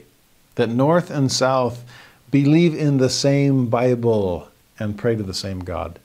Then how on earth do they become come to such radically different conclusions over the slave issue, for example? Oh, because they interpret the texts differently. Oh, we all agree the Bible's God's Word. We just can't agree on what it says or what it means. Remember, Joseph learned the, about the true meaning and intention of their more mysterious passages after he'd been baptized? Oh, it's one thing to figure out what they mean. Ah, it's another thing to figure out what they intend by that meaning. So, sorry for the aside, back to King Nebuchadnezzar and his dream. So, what's he doing with these wise men? See, the problem is anybody can interpret. It's really not that hard because there's no way to, to prove or disprove an interpretation. But a revelation, oh, nobody can do that. In fact, that's what the, the wise men say. When he says, No, I need you to reveal my dream first and then interpret it second. And they say, nobody can do that. Well, I mean, except God. And Nebuchadnezzar is like, exactly. You see, if anybody can do the interpretation, but only God can do the revelation, then I want somebody to prove that they can reveal, because then I'll trust that they can interpret. You understand? There is a level of authority on the part of revelation that only God's authorized servants can do. And so, what Nebuchadnezzar is setting up here is prove to me that you can do the impossible, and then I'll trust you when you come to do the possible. Do what no one can do, and I'll trust you when you do what anybody can do. Now, do you understand what? I mean, that was all just coming out of my mouth as I was talking with this evangelical group. It was like, whoa, this was starting to click and make sense for me as I realized and tried to help them realize, the authority for interpretation has to be on the same level as the authority of revelation. And that's prophets, seers, and revelators. No wonder Peter said what he said. It's not private interpretation, it's holy men of God as moved upon by the Spirit of God. And that's how you come to the unity of the faith. That's why I love the end of section 74 so much to me, it's such an almost afterthought kind of understatement, like, oh, let me give you seven verses to explain this difficult passage that's been interpreted all these different ways. And at the end, kind of a mic drop of sorts. Oh, and that's what the scriptures mean. Period. With King Nebuchadnezzar in mind, whenever I read the end of section 74, I can kind of see Daniel poking out from behind with a big smile on his face because only he, among all of those wise men in Babylon, had the authority to say, This is what the scriptures mean, because only he could reveal them. I testify of scripture but I also testify of living prophets and apostles who God has placed before us to interpret them. I am so grateful to be united in the ministry with them. Because what is their ultimate goal in all that they do and all that they teach and all that they interpret is to help us all be united in the ministry with Christ. He is the Word of God. He is the Word made flesh. And it is His work and His glory to bring us back to God, immortality and eternal life. And that is what the Scriptures mean.